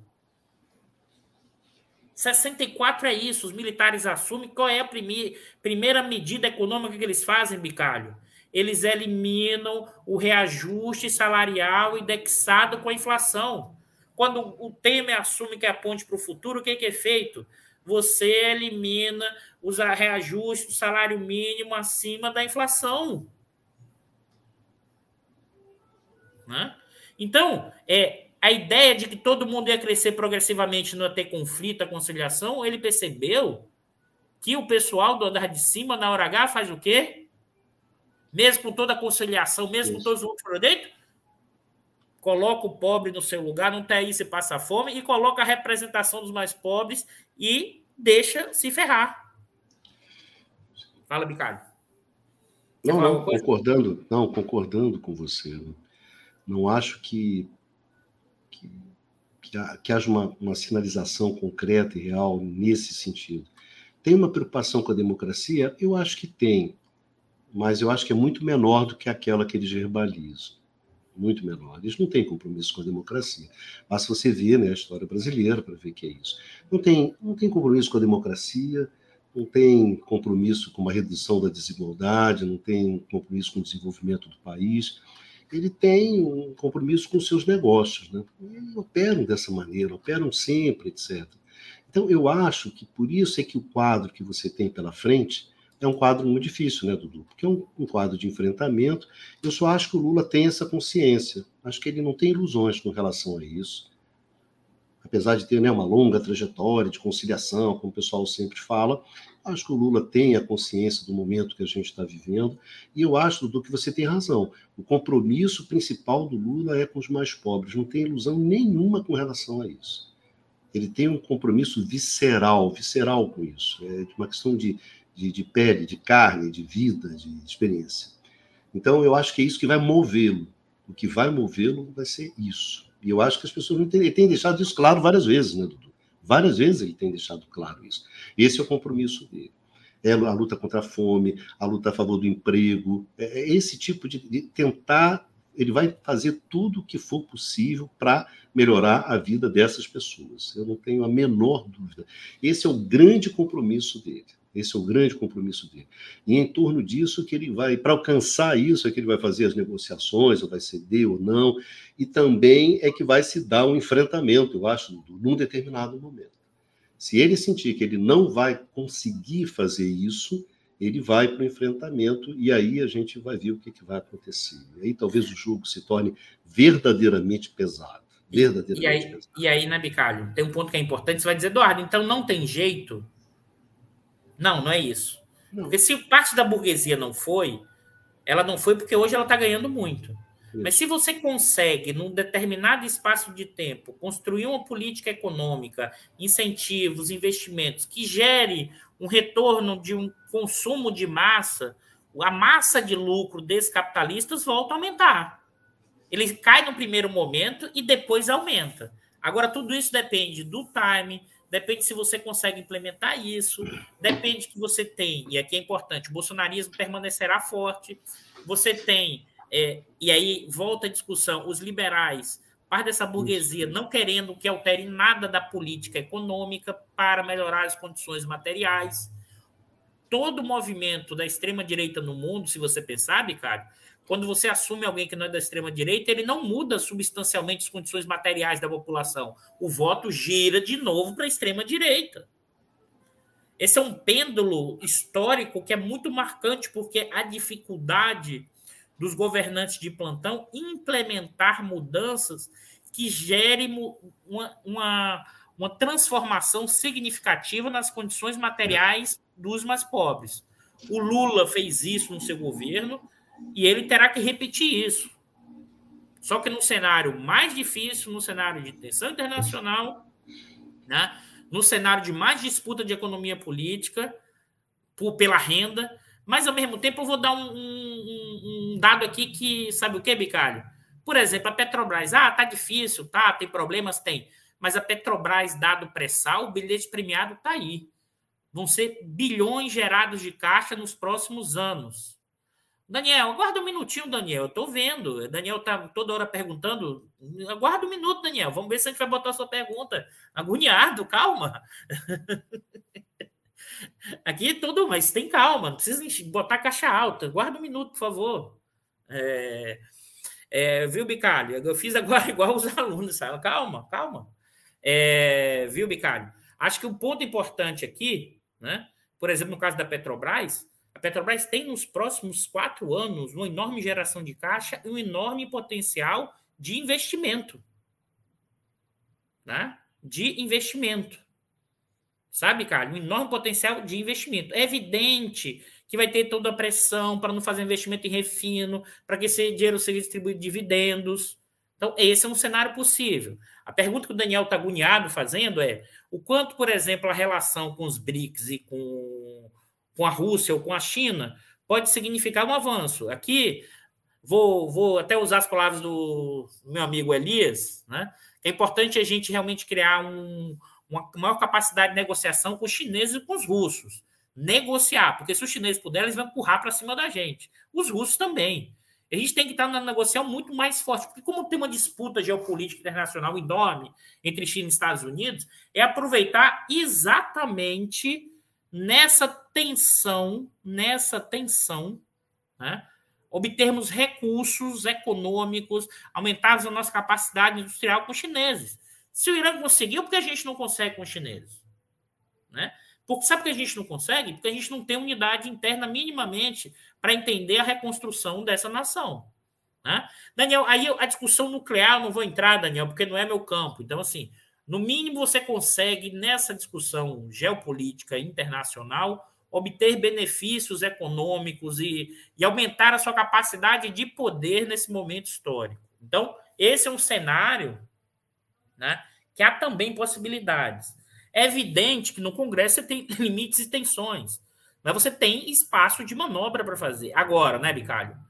Não vamos achar que será fácil não vamos achar que é apenas uma questão de vontade política, porque, pelo amor de Deus, eu não aguento mais essa discussão de vontade política, porque isso é expressão do lavajatismo, isso é expressão da apolítica. Por quê? Porque o Estado não é monolítico, o Estado não é neutro, o cara sentou na cadeira, ele não tem um poder pleno, tem uma disputa de interesses, de valores cortando ali o tempo inteiro, que vai do Congresso, mas não só.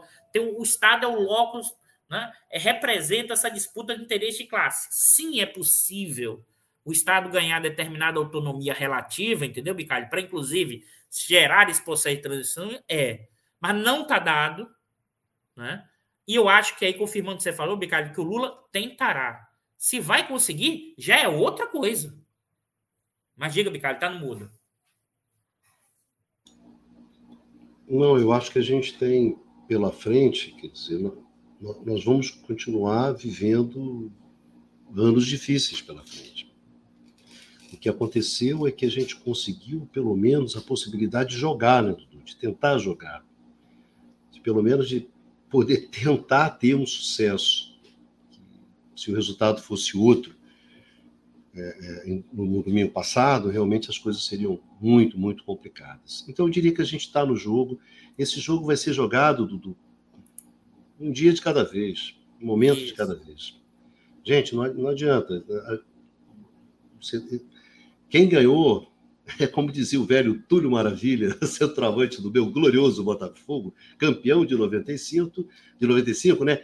Quem ganha comemora e quem perde se justifica. Então eu acho que o que acontece é isso nesse momento. Quem ganhou comemora e quem perdeu está aí se justificando. Mas o jogo vai continuar muito, muito, muito duro, porque as condições são muito difíceis. E é um jogo que vai ser jogado partida a partida, momento, né? momento a momento, tempo a tempo, e a gente tem que aprender isso. Olha, nós vamos jogar.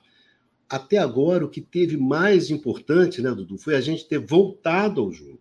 Foi o setor progressista ter voltado ao jogo. E a partir do momento em que volta ao jogo, você volta a ter a possibilidade de tentar barrar o butim, barrar o desmanche, barrar a fragmentação do país. Mas ainda é uma luta muito grande de resistência. É uma luta de resistência. É uma luta de resistência.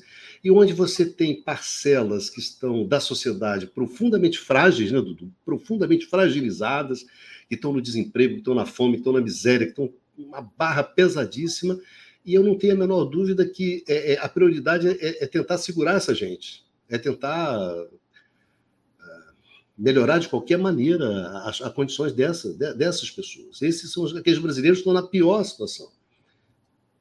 Então, o primeiro esforço é tentar segurar isso. Então, é dia a dia, momento a momento, mês a mês, entendeu? Ponto a ponto, negociação com negociação no Congresso, etc, etc. E Esse sem ponto muita ilusão com... É porque a gente fala isso, quer dizer, é, gente, você precisa ter interlocutores. Uma das grandes dificuldades, Dudu, é você não ter interlocutores. Não tem interlocutores na elite brasileira para você poder negociar, você poder acertar, dizer, esperar que dentro desse processo, que é um processo forte, violento, a extrema-direita, Dudu, a, a, a, a extrema-direita ela acelera o jogo. Mas, em contrapartida, ela obriga você a jogar também, né? Porque as pessoas também foram para a rua porque sentiram a ameaça que veio da direita. A extrema-direita, quando ela veio ali bufando, rangendo, latindo, a galera foi a luta também, né? Reagiu, né? Você teve uma participação da, da militância do PT, da militância do setor progressista, das pessoas na rua, em função dessa ameaça também, do jogo. Né? O jogo acelerou. E as pessoas tiveram que acelerar o jogo. Então o jogo é jogado. Né? A extrema-direita forçou a gente ir para o jogo. E vamos para o jogo. Esse setor progressista foi para o jogo. E vai ter que ir mais para o jogo se quiser conquistar as coisas. E, e aí, Bicalho, o jogo é jogado, gente. Isso. E aí, a gente não perde na, na, na, véspera. E nem a gente ganha na véspera também. O João Souza também não ganha, pergunta isso. Que tem a ver com isso que o Bicalho está falando. Considerando a aperto econômico, a possível recessão do mundo, somada às buscas financeiras deixadas pelo Bozo, o PT poderá, é, poderá fazer para garantir em 2026 uma provável. João, aí o que, é que eu vou te responder, João, que eu acho importante? João, 2026, no caso brasileiro, sem o 2026. Não, o, o Daniel tá muito estressadinho aí, Ricardo. Deixa, deixa o Daniel aí, ele tá muito estressado. É, o João, 2026 é longuíssimo prazo. Quando vão perguntar, eu estou preocupado com a sucessão do Lula. Eu falo, vocês não estão entendendo. Fim, dezembro de 2023 é longo prazo com crise institucional, com uma profunda transformação, com as tensões e as dificuldades, a gente tem que avaliar o Brasil de dois em dois meses. Isso que o Bicalho está falando, o jogo tem que ser jogado. A cada momento, a cada segundo. Né?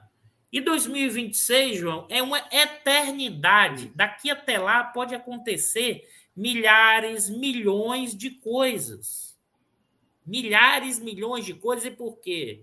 Porque você tem uma incerteza profunda, você está atravessado, sim, pelo aumento do bolsonarismo, você está atravessado por uma crise internacional, você está atravessado por uma burguesia que não quer ceder, você tem um parlamento com essa configuração, você tem um Lula que vai tentar mudar, entende?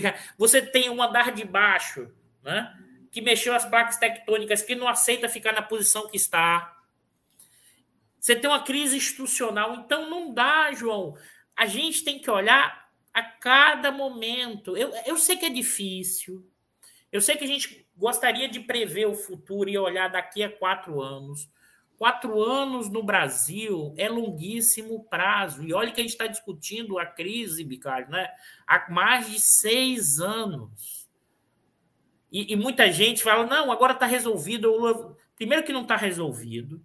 Segundo, que a reconstru... e aí vou também parafrasear o grande Elias, o André Roncalho o tempo inteiro também falando sobre isso. A reconstrução desse país é geracional, não são apenas quatro anos. Serão muitas rodadas, até muitas rodadas até a gente conseguir reconfigurar esse país. Serão muitas rodadas. Só que no grau de estabilidade da dificuldade que temos, é por isso que eu volto o quinto ato era o mais importante, mas não, eu não tinha como adiantar até então, porque a gente não sabia se ia chegar até o quinto ato. Isso. Essa que é a nossa preocupação do diário desde lá de trás, né, Bicalho? A gente está falando isso o tempo inteiro, a gente está fazendo a caminhada. Alguém falou, eu queria inclusive mudar o nome do diário, pessoal, mas acho que não dá para mudar o nome do diário da crise ainda.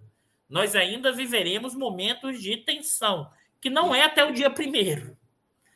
Então, então dá uma descansada, dá uma relaxada, acho que a chance é pequena. Agora, a gente tem que estar preparado para um governo de tensão. E observe, não é do Lula, o mundo está girando desse jeito. Isso. A gente tem que estar preparado para entender que a gente vai ter que conviver com incertezas, com dificuldades, mas ao mesmo tempo entender que a gente conseguiu chegar na quinta etapa e agora é continuar na luta. E a luta é para quê? Para reconstrução. A luta é para o quê? Para incorporar o de baixo, para a gente finalmente construir uma nação né, que incorpore os valores do andar de baixo. Né? A gente finalmente consiga aumentar a nossa capacidade de sessão externa, a nossa capacidade de construir uma nacionalidade, de incorporar os mais pobres finalmente, né? de reconfigurar esse país. Mas isso não é uma tarefa de quatro anos. Isso acho que a gente tem muita consciência disso, sabe, Cali? Não é e não é de um indivíduo, não é de uma pessoa. É? E essa é o que um pouco, e aí o que a gente faz aqui é o trabalho de formiguinha, volta que o Bicalho falou. Estão resistindo esses 60 milhões de brasileiros. E a partir do momento que a gente que o governo Lula assumir, né? Precisaremos o quê? Continuar nessa luta, né? que é sim uma luta de classes, que tem uma dimensão de quê? De melhorar a condição material dos mais pobres no Brasil. Ah, Eduardo, então você não está contra o sistema. Nesse momento, eu quero melhorar as condições materiais da população mais pobre. Isso é uma forma da luta de classe. Ah, Eduardo, você não é contra o sistema nesse momento? Pô, se eu, se eu for contra o sistema nesse momento, é não entender a economia política do tempo presente, a correlação de forças, estruturas sociais. É evidente que queremos mudar, mas se a gente não entende o que a gente está vivendo, a ideia de mudança de ruptura vira um idealismo hegeliano e que não tem nada de transformador e serve muito mais para manter a ordem. Diz Bicalho, que agora eu provoquei um pouco com força. Não, que eu estava vendo é a colocação do, do do Marcos, né? É, essa questão de que o Lula, com as alianças que fez, pode mudar o padrão de acumulação instaurado, né? desde a ponte para o futuro. Eu acho que mudar o padrão é isso que a gente está falando, quer dizer, isso, você, isso não é uma coisa simples de você fazer. Né? Você exige uma, uma correlação de força que seja favorável para você mudar esse padrão de acumulação. Então, as alianças que você está fazendo agora, eu acho que você está numa luta. Gente, o Lula está numa luta pela sobrevivência, pela sobrevivência política, para ser candidato, para ter eleição, para ter umas coisas. E ele é o melhor jogador que a gente tem, que a gente tinha para jogar. Sem ele, a gente não, estaria onde a gente está agora. E não é uma questão assim de, personalismo, ah, um mito, de, de coisa nenhuma. Né? Coisa, não, é, era o cara, era o jogador que a gente tinha. Avaliando friamente, qual o melhor jogador que você tem? É esse, então você bota ele em campo. Então, eu acho, Marcos, que a, a coisa é, é, é, mais difícil do que mudar esse padrão de acumulação. Quer dizer, a gente está numa tentativa ainda de tomar posse, né, Dudu? No fundo é, é isso, é preciso é tomar de parar posse. O que, de parar o butim. Parar o butim, parar a destruição, quer dizer, parar a destruição do Estado. Quer dizer, você está muito numa resistência, é, é Marcos, e a gente vai fazendo as alianças que são possíveis, são aquelas que a gente tem no momento. Algumas a gente vai acertar, outras a gente vai errar. Eu não acho, sinceramente, que a política seja uma ciência, uma ciência exata, uma ciência que eu calculo, que eu acho que as coisas vão acontecendo, você vai tentando aprender com elas, você vai tentando, enfim, responder a elas, mas de processos, né, do que são extremamente complexos. Né? A gente está falando de processos que são muito complexos, muito complexos, e a gente está tentando sobreviver. O fato de a gente ter sobrevivido, o fato de a gente estar no jogo, o fato surpreendente da gente ter ganho uma eleição, da gente ter possibilidades mais amplas né, de poder resistir, é que eu acho que é o fato mais importante, que é o fato que a gente está. A gente tem que comemorar. Ora, a gente está no jogo. Né? A gente está no jogo. A gente não estava no jogo e agora a gente está no jogo. Isso não significa que a gente vai ganhar o jogo, não significa que o jogo é fácil, significa nada. A gente simplesmente está no jogo. Então a gente vai jogar, vamos jogar, vamos jogar, jogo a jogo, campeonato a campeonato, e, e vamos ver o que, que dá no final. Eu acho que é isso. Foi isso que nos trouxe até aqui, eu acho que é isso que pode nos manter. Né? Mas o jogo vai ser muito difícil. A gente tem que ter a tranquilidade para encarar isso. Que o jogo é difícil, mas é um jogo que sempre vale a pena ser jogado, e que a gente tem jogado. E a gente não tem ido mal nesse jogo, não, né, Dudu? Sinceramente, a gente não tem ido mal. Não vamos ser injustos com a gente. A gente poderia ter feito mais o quê? Né? O que a gente poderia ter feito de diferente, de, de brilhante, de sensacional? É um jogo, é apenas isso, é um jogo. Então, vai ser um jogo que vai. São necessárias alianças, são necessárias alianças. Você escolhe as alianças, algumas você escolhe, outras você não escolhe. Depende muito da situação em que você está, da vulnerabilidade que você está. Ah, foi importante o apoio do Fernando Henrique? Foi. foi. Foi importante o apoio do pessoal ali, da Daniela Landau. Foi, foi, foi importante. A gente precisava olha, naquele momento. olha que a gente já fez enormes críticas a todas essas figuras aqui nos últimos diários, né, Ricardo? Claro. Só para deixar claro. Entendeu? Mas, mas foi importante. Foi importante para derrotar o fascismo? Foi importante. Foi importante para resistir? Foi. Então, tudo bem, significa que a gente segue no jogo. E vai costurando as alianças, e ver com quem dá para fazer, com quem não vai. É claro que você pode ter uma discussão enorme sobre tática, estratégica, pau, pau, pau, pau, pau, pau, pau. Mas, cara, o que vai, que vai decidir vai ser quando a bola vai, vai rolar. Quando a bola rolar, aí você vai ver. É só um pouco isso, quer dizer, a gente tem que reduzir um pouco a angústia, reduzir um pouco a excitação, a ansiedade, e ter paciência para jogar um jogo muito duro. Num jogo muito duro, você toca, toca, toca, bolas, defende, etc. Defesa. A gente está naquela coisa do basquete, né? Defesa, defesa, defesa, defesa, defesa. E de vez em quando a gente faz escapulida, né, Dudu? Faz uma cesta, faz um gol e voltamos para a defesa. Exatamente. É isso o nosso jogo. Até a gente sentir que a gente tem força para avançar. E a gente avança. Mas tem que ter é. maturidade, tem que ter, tem que ter serenidade no jogo, tem que ter tranquilidade no jogo, porque é um jogo muito duro, muito duro. E que a gente joga. E que a gente pode ganhar? Pode. A gente pode avançar? Pode. Mas tem que ter serenidade, tem que ter tranquilidade. Eu acho, que, esse que, é o, eu acho que é o recado. Pode... É o recado, é o, é, o, é o que foi o diário de hoje que a gente tentou mostrar é. quais são os impactos da vitória do Lula, né? É, para daqui para frente. Acho que esse é o ponto, né, Bicalho? A gente já está com hora e 47, Bicalho. É, o pessoal ainda, eu sei que tá por aí. O chat está pegando fogo, Bicalho. Esqueceram até da gente. Ah, tá certo, tretando, é isso mesmo. A gente tá aqui eles estão tretando aqui, no, eles estão tretando no, site, a gente está aqui, só para vocês se divertirem, exatamente. Não vale xingar a mãe, né? Porque mãe é uma coisa séria, etc. É, não, não. Quem, quem, aqui, vale xingar, é, aqui é lógico é o seguinte: quem xingar no chat, a gente bloqueia cinco minutos, tá, pessoal? Só avisando. É. Tá? Xingar, aqui é sem xingamento, porque esse é um canal institucional. Mas é isso, né, Bicalho? É, exatamente. Na universidade você não pode xingar, gente. Assim, nem sair do Você pode discordar, você pode discordar, mas você não pode xingar e você não pode sair na mão, nada disso. Mas é, o que a gente está que... falando aqui é como o Neymar lembrou aqui muito bem: o jogo é jogado e, como diz os mineiros, e o lambari pescado, né? Isso o resto é conversa fiada, entendeu? O que é importante é que a gente está no jogo Daquela coisa, estou na área e se me derrubar é pênalti, né, Dudu? É mais ou menos isso, gente. Mas é, tem muita coisa pela frente. A gente veio bem até aqui, né, Dudu? Resistimos, isso. resistimos. Gente, o Lula voltou para o jogo em abril de 2021. São quantos meses? Quatro, oito, oito com dez, dezoito meses. É isso mesmo, um ano, um ano e meio. Mas é isso, Ricardo. Você entendeu como eu falo que um ano é longuíssimo um ano e meio. Brasil? Um ano, um, ano, um ano, e meio, olha o tamanho da mudança que gerou. É isso que eu estou dizendo, com a crise institucional que a gente é, porra, vive. Um ano e meio, cara, presta atenção. um ano e meio, quer dizer, é, em, em março, em março de 2021, que, qual é a perspectiva que, que se tinha? Não é isso?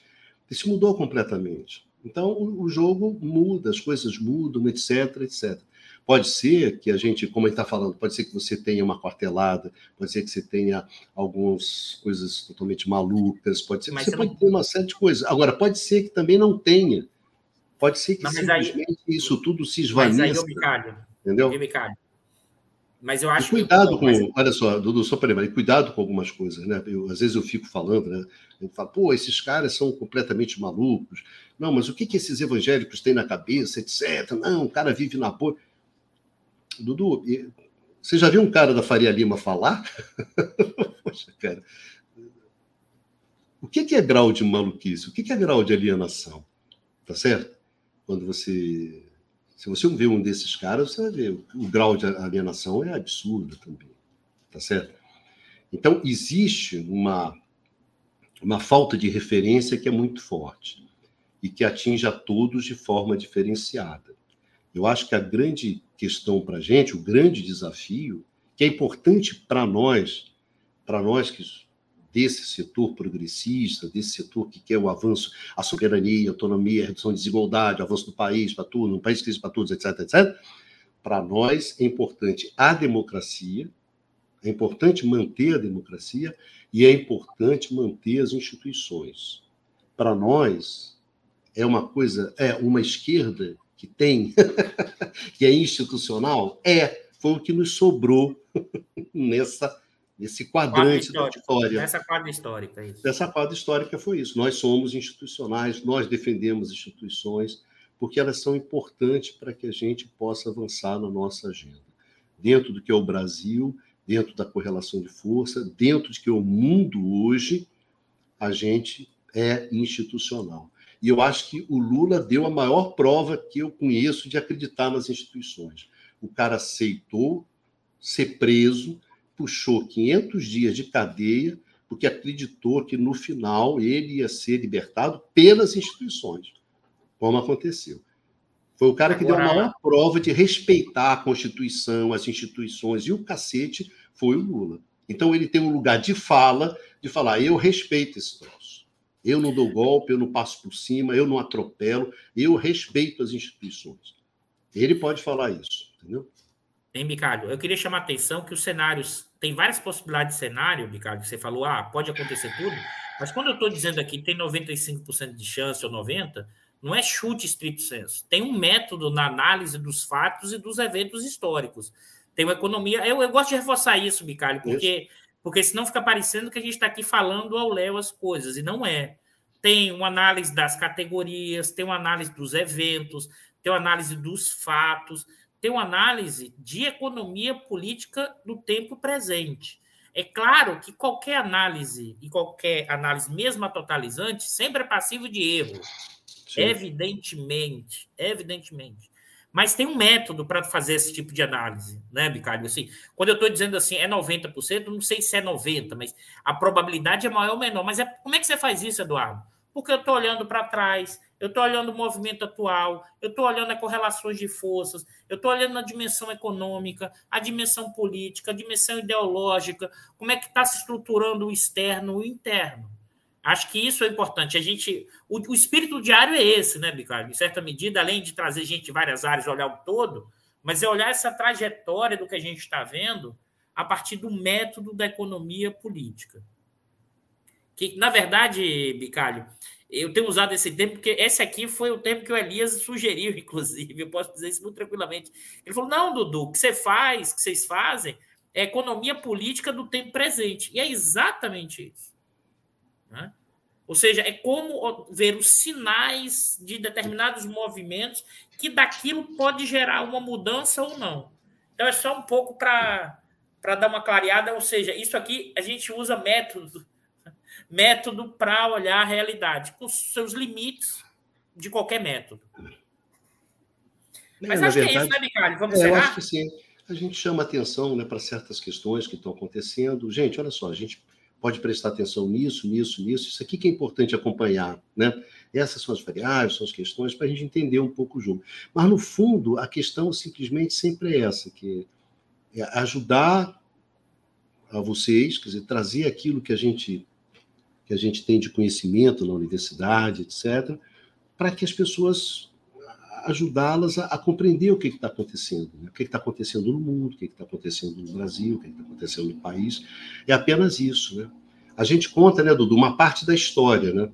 Tem outras pessoas que contam outras partes que são, são importantes, que são relevantes. A gente procura ajudar contando uma parte da história. A gente não tem a menor pretensão de, de contar tudo, de explicar tudo. Isso é uma bobagem, não é isso. A gente traz um mas a gente até tijolinho, junta, né? Um tijolinho pequeno, até... chegar ali e botar Mas eu acho, mas eu acho que a gente vocês vão construindo a casa de vocês, né, da maneira como vocês querem, isso. e vão construindo a interpretação que vocês querem, baseado naquilo que vocês querem o que é natural. A gente traz um tijolinho e bota ali, aí vocês pegam isso e vão construir. E é um pouco, e um pouco, e um pouco mais, né, Bicalho, eu acho. Eu acho que a gente, na verdade, traz um tijolinho mostra como a gente faz a nossa casa e vocês é que vão pegar o tijolinho e fazer a casa de vocês. vocês Mas a gente faz a nossa. Esse que eu, e a gente mostra como faz.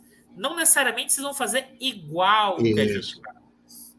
E nem a gente é a nossa pretensão que vocês. Pelo contrário, a gente está mostrando como a gente faz a nossa. Vocês é que vão pegar o tijolinho e fazer do jeito que vocês acham que é melhor. Mas eu acho que eu acho que o, isso é importante. Por isso que a gente, nessa discussão que a gente faz, a gente pega muitos tijolinhos, inclusive de várias outras pessoas, mas faz uma casa que a gente acha que não necessariamente é igual ao dos outros. Eu boto o tijolo até de outra forma que o outro coloca, mas uso o tijolo do outro. É só isso. E, doutor, só para terminar aqui, dando uma, eu tinha marcado aqui é, algumas questões, só para fechar realmente. Não vamos, você está empolgado mesmo, Ricardo. Ricardo, quando ele vem pouco, ele não quer ir embora de é. jeito nenhum. Mas vamos lá. Não, não, foi simplesmente uma coisa, Dudu, muito rápido. É, o Paulo Siqueira aqui, ele falou, por gentileza, falem como deve ser a escalada de recomposição né, da força da Petrobras na economia brasileira. Paulo, isso é um tema grande, mas sem dúvida, né, Dudu, vai, tá um, vai ser um ponto central. A Petrobras é central nessa, nessa recomposição da, da, da, economia brasileira, e eu acho que dentro do jogo do Lula, que o Lula pretende jogar, sem dúvida a Petrobras vai jogar um papel importante. Né? E a mesma coisa do Igor. Né, Bicalho? Sobretudo Isso. pelo investimento da Petrobras. Tem uma questão que o Igor vai na mesma direção, né? O que se esperar do governo Lula em relação à Petrobras, pois essa empresa perdeu completamente a sua função social. Eu acho que a Petrobras vai ter um papel fundamental dentro do governo Lula. Isso, a gente, vários diários da crise, talvez a gente discuta sobre isso, né? E a última questão que eu tinha separado aqui, que é uma questão da Elvira, é sobre o destino que o Bolsonaro vai ter, não é isso? Eu, eu acho que essa é uma questão em aberto né, Dudu? Eu acho que é uma questão em aberto. Eu vira, acho que ninguém pode dizer que, ah, não, Bolsonaro pagará pelos seus crimes, não, é. Bolsonaro sai igual. É uma questão, como tudo na política, de correlação, né? Vai depender da correlação de força, vai depender de qual vai ser o peso né, político que o Bolsonaro vai ter, e o que a extrema-direita vai ter. E dos milicos também, né? Os milicos vão. Se os milicos, não, não toquem no Bolsonaro. Tá, vai depender disso tudo. Mas é uma, uma questão em aberto.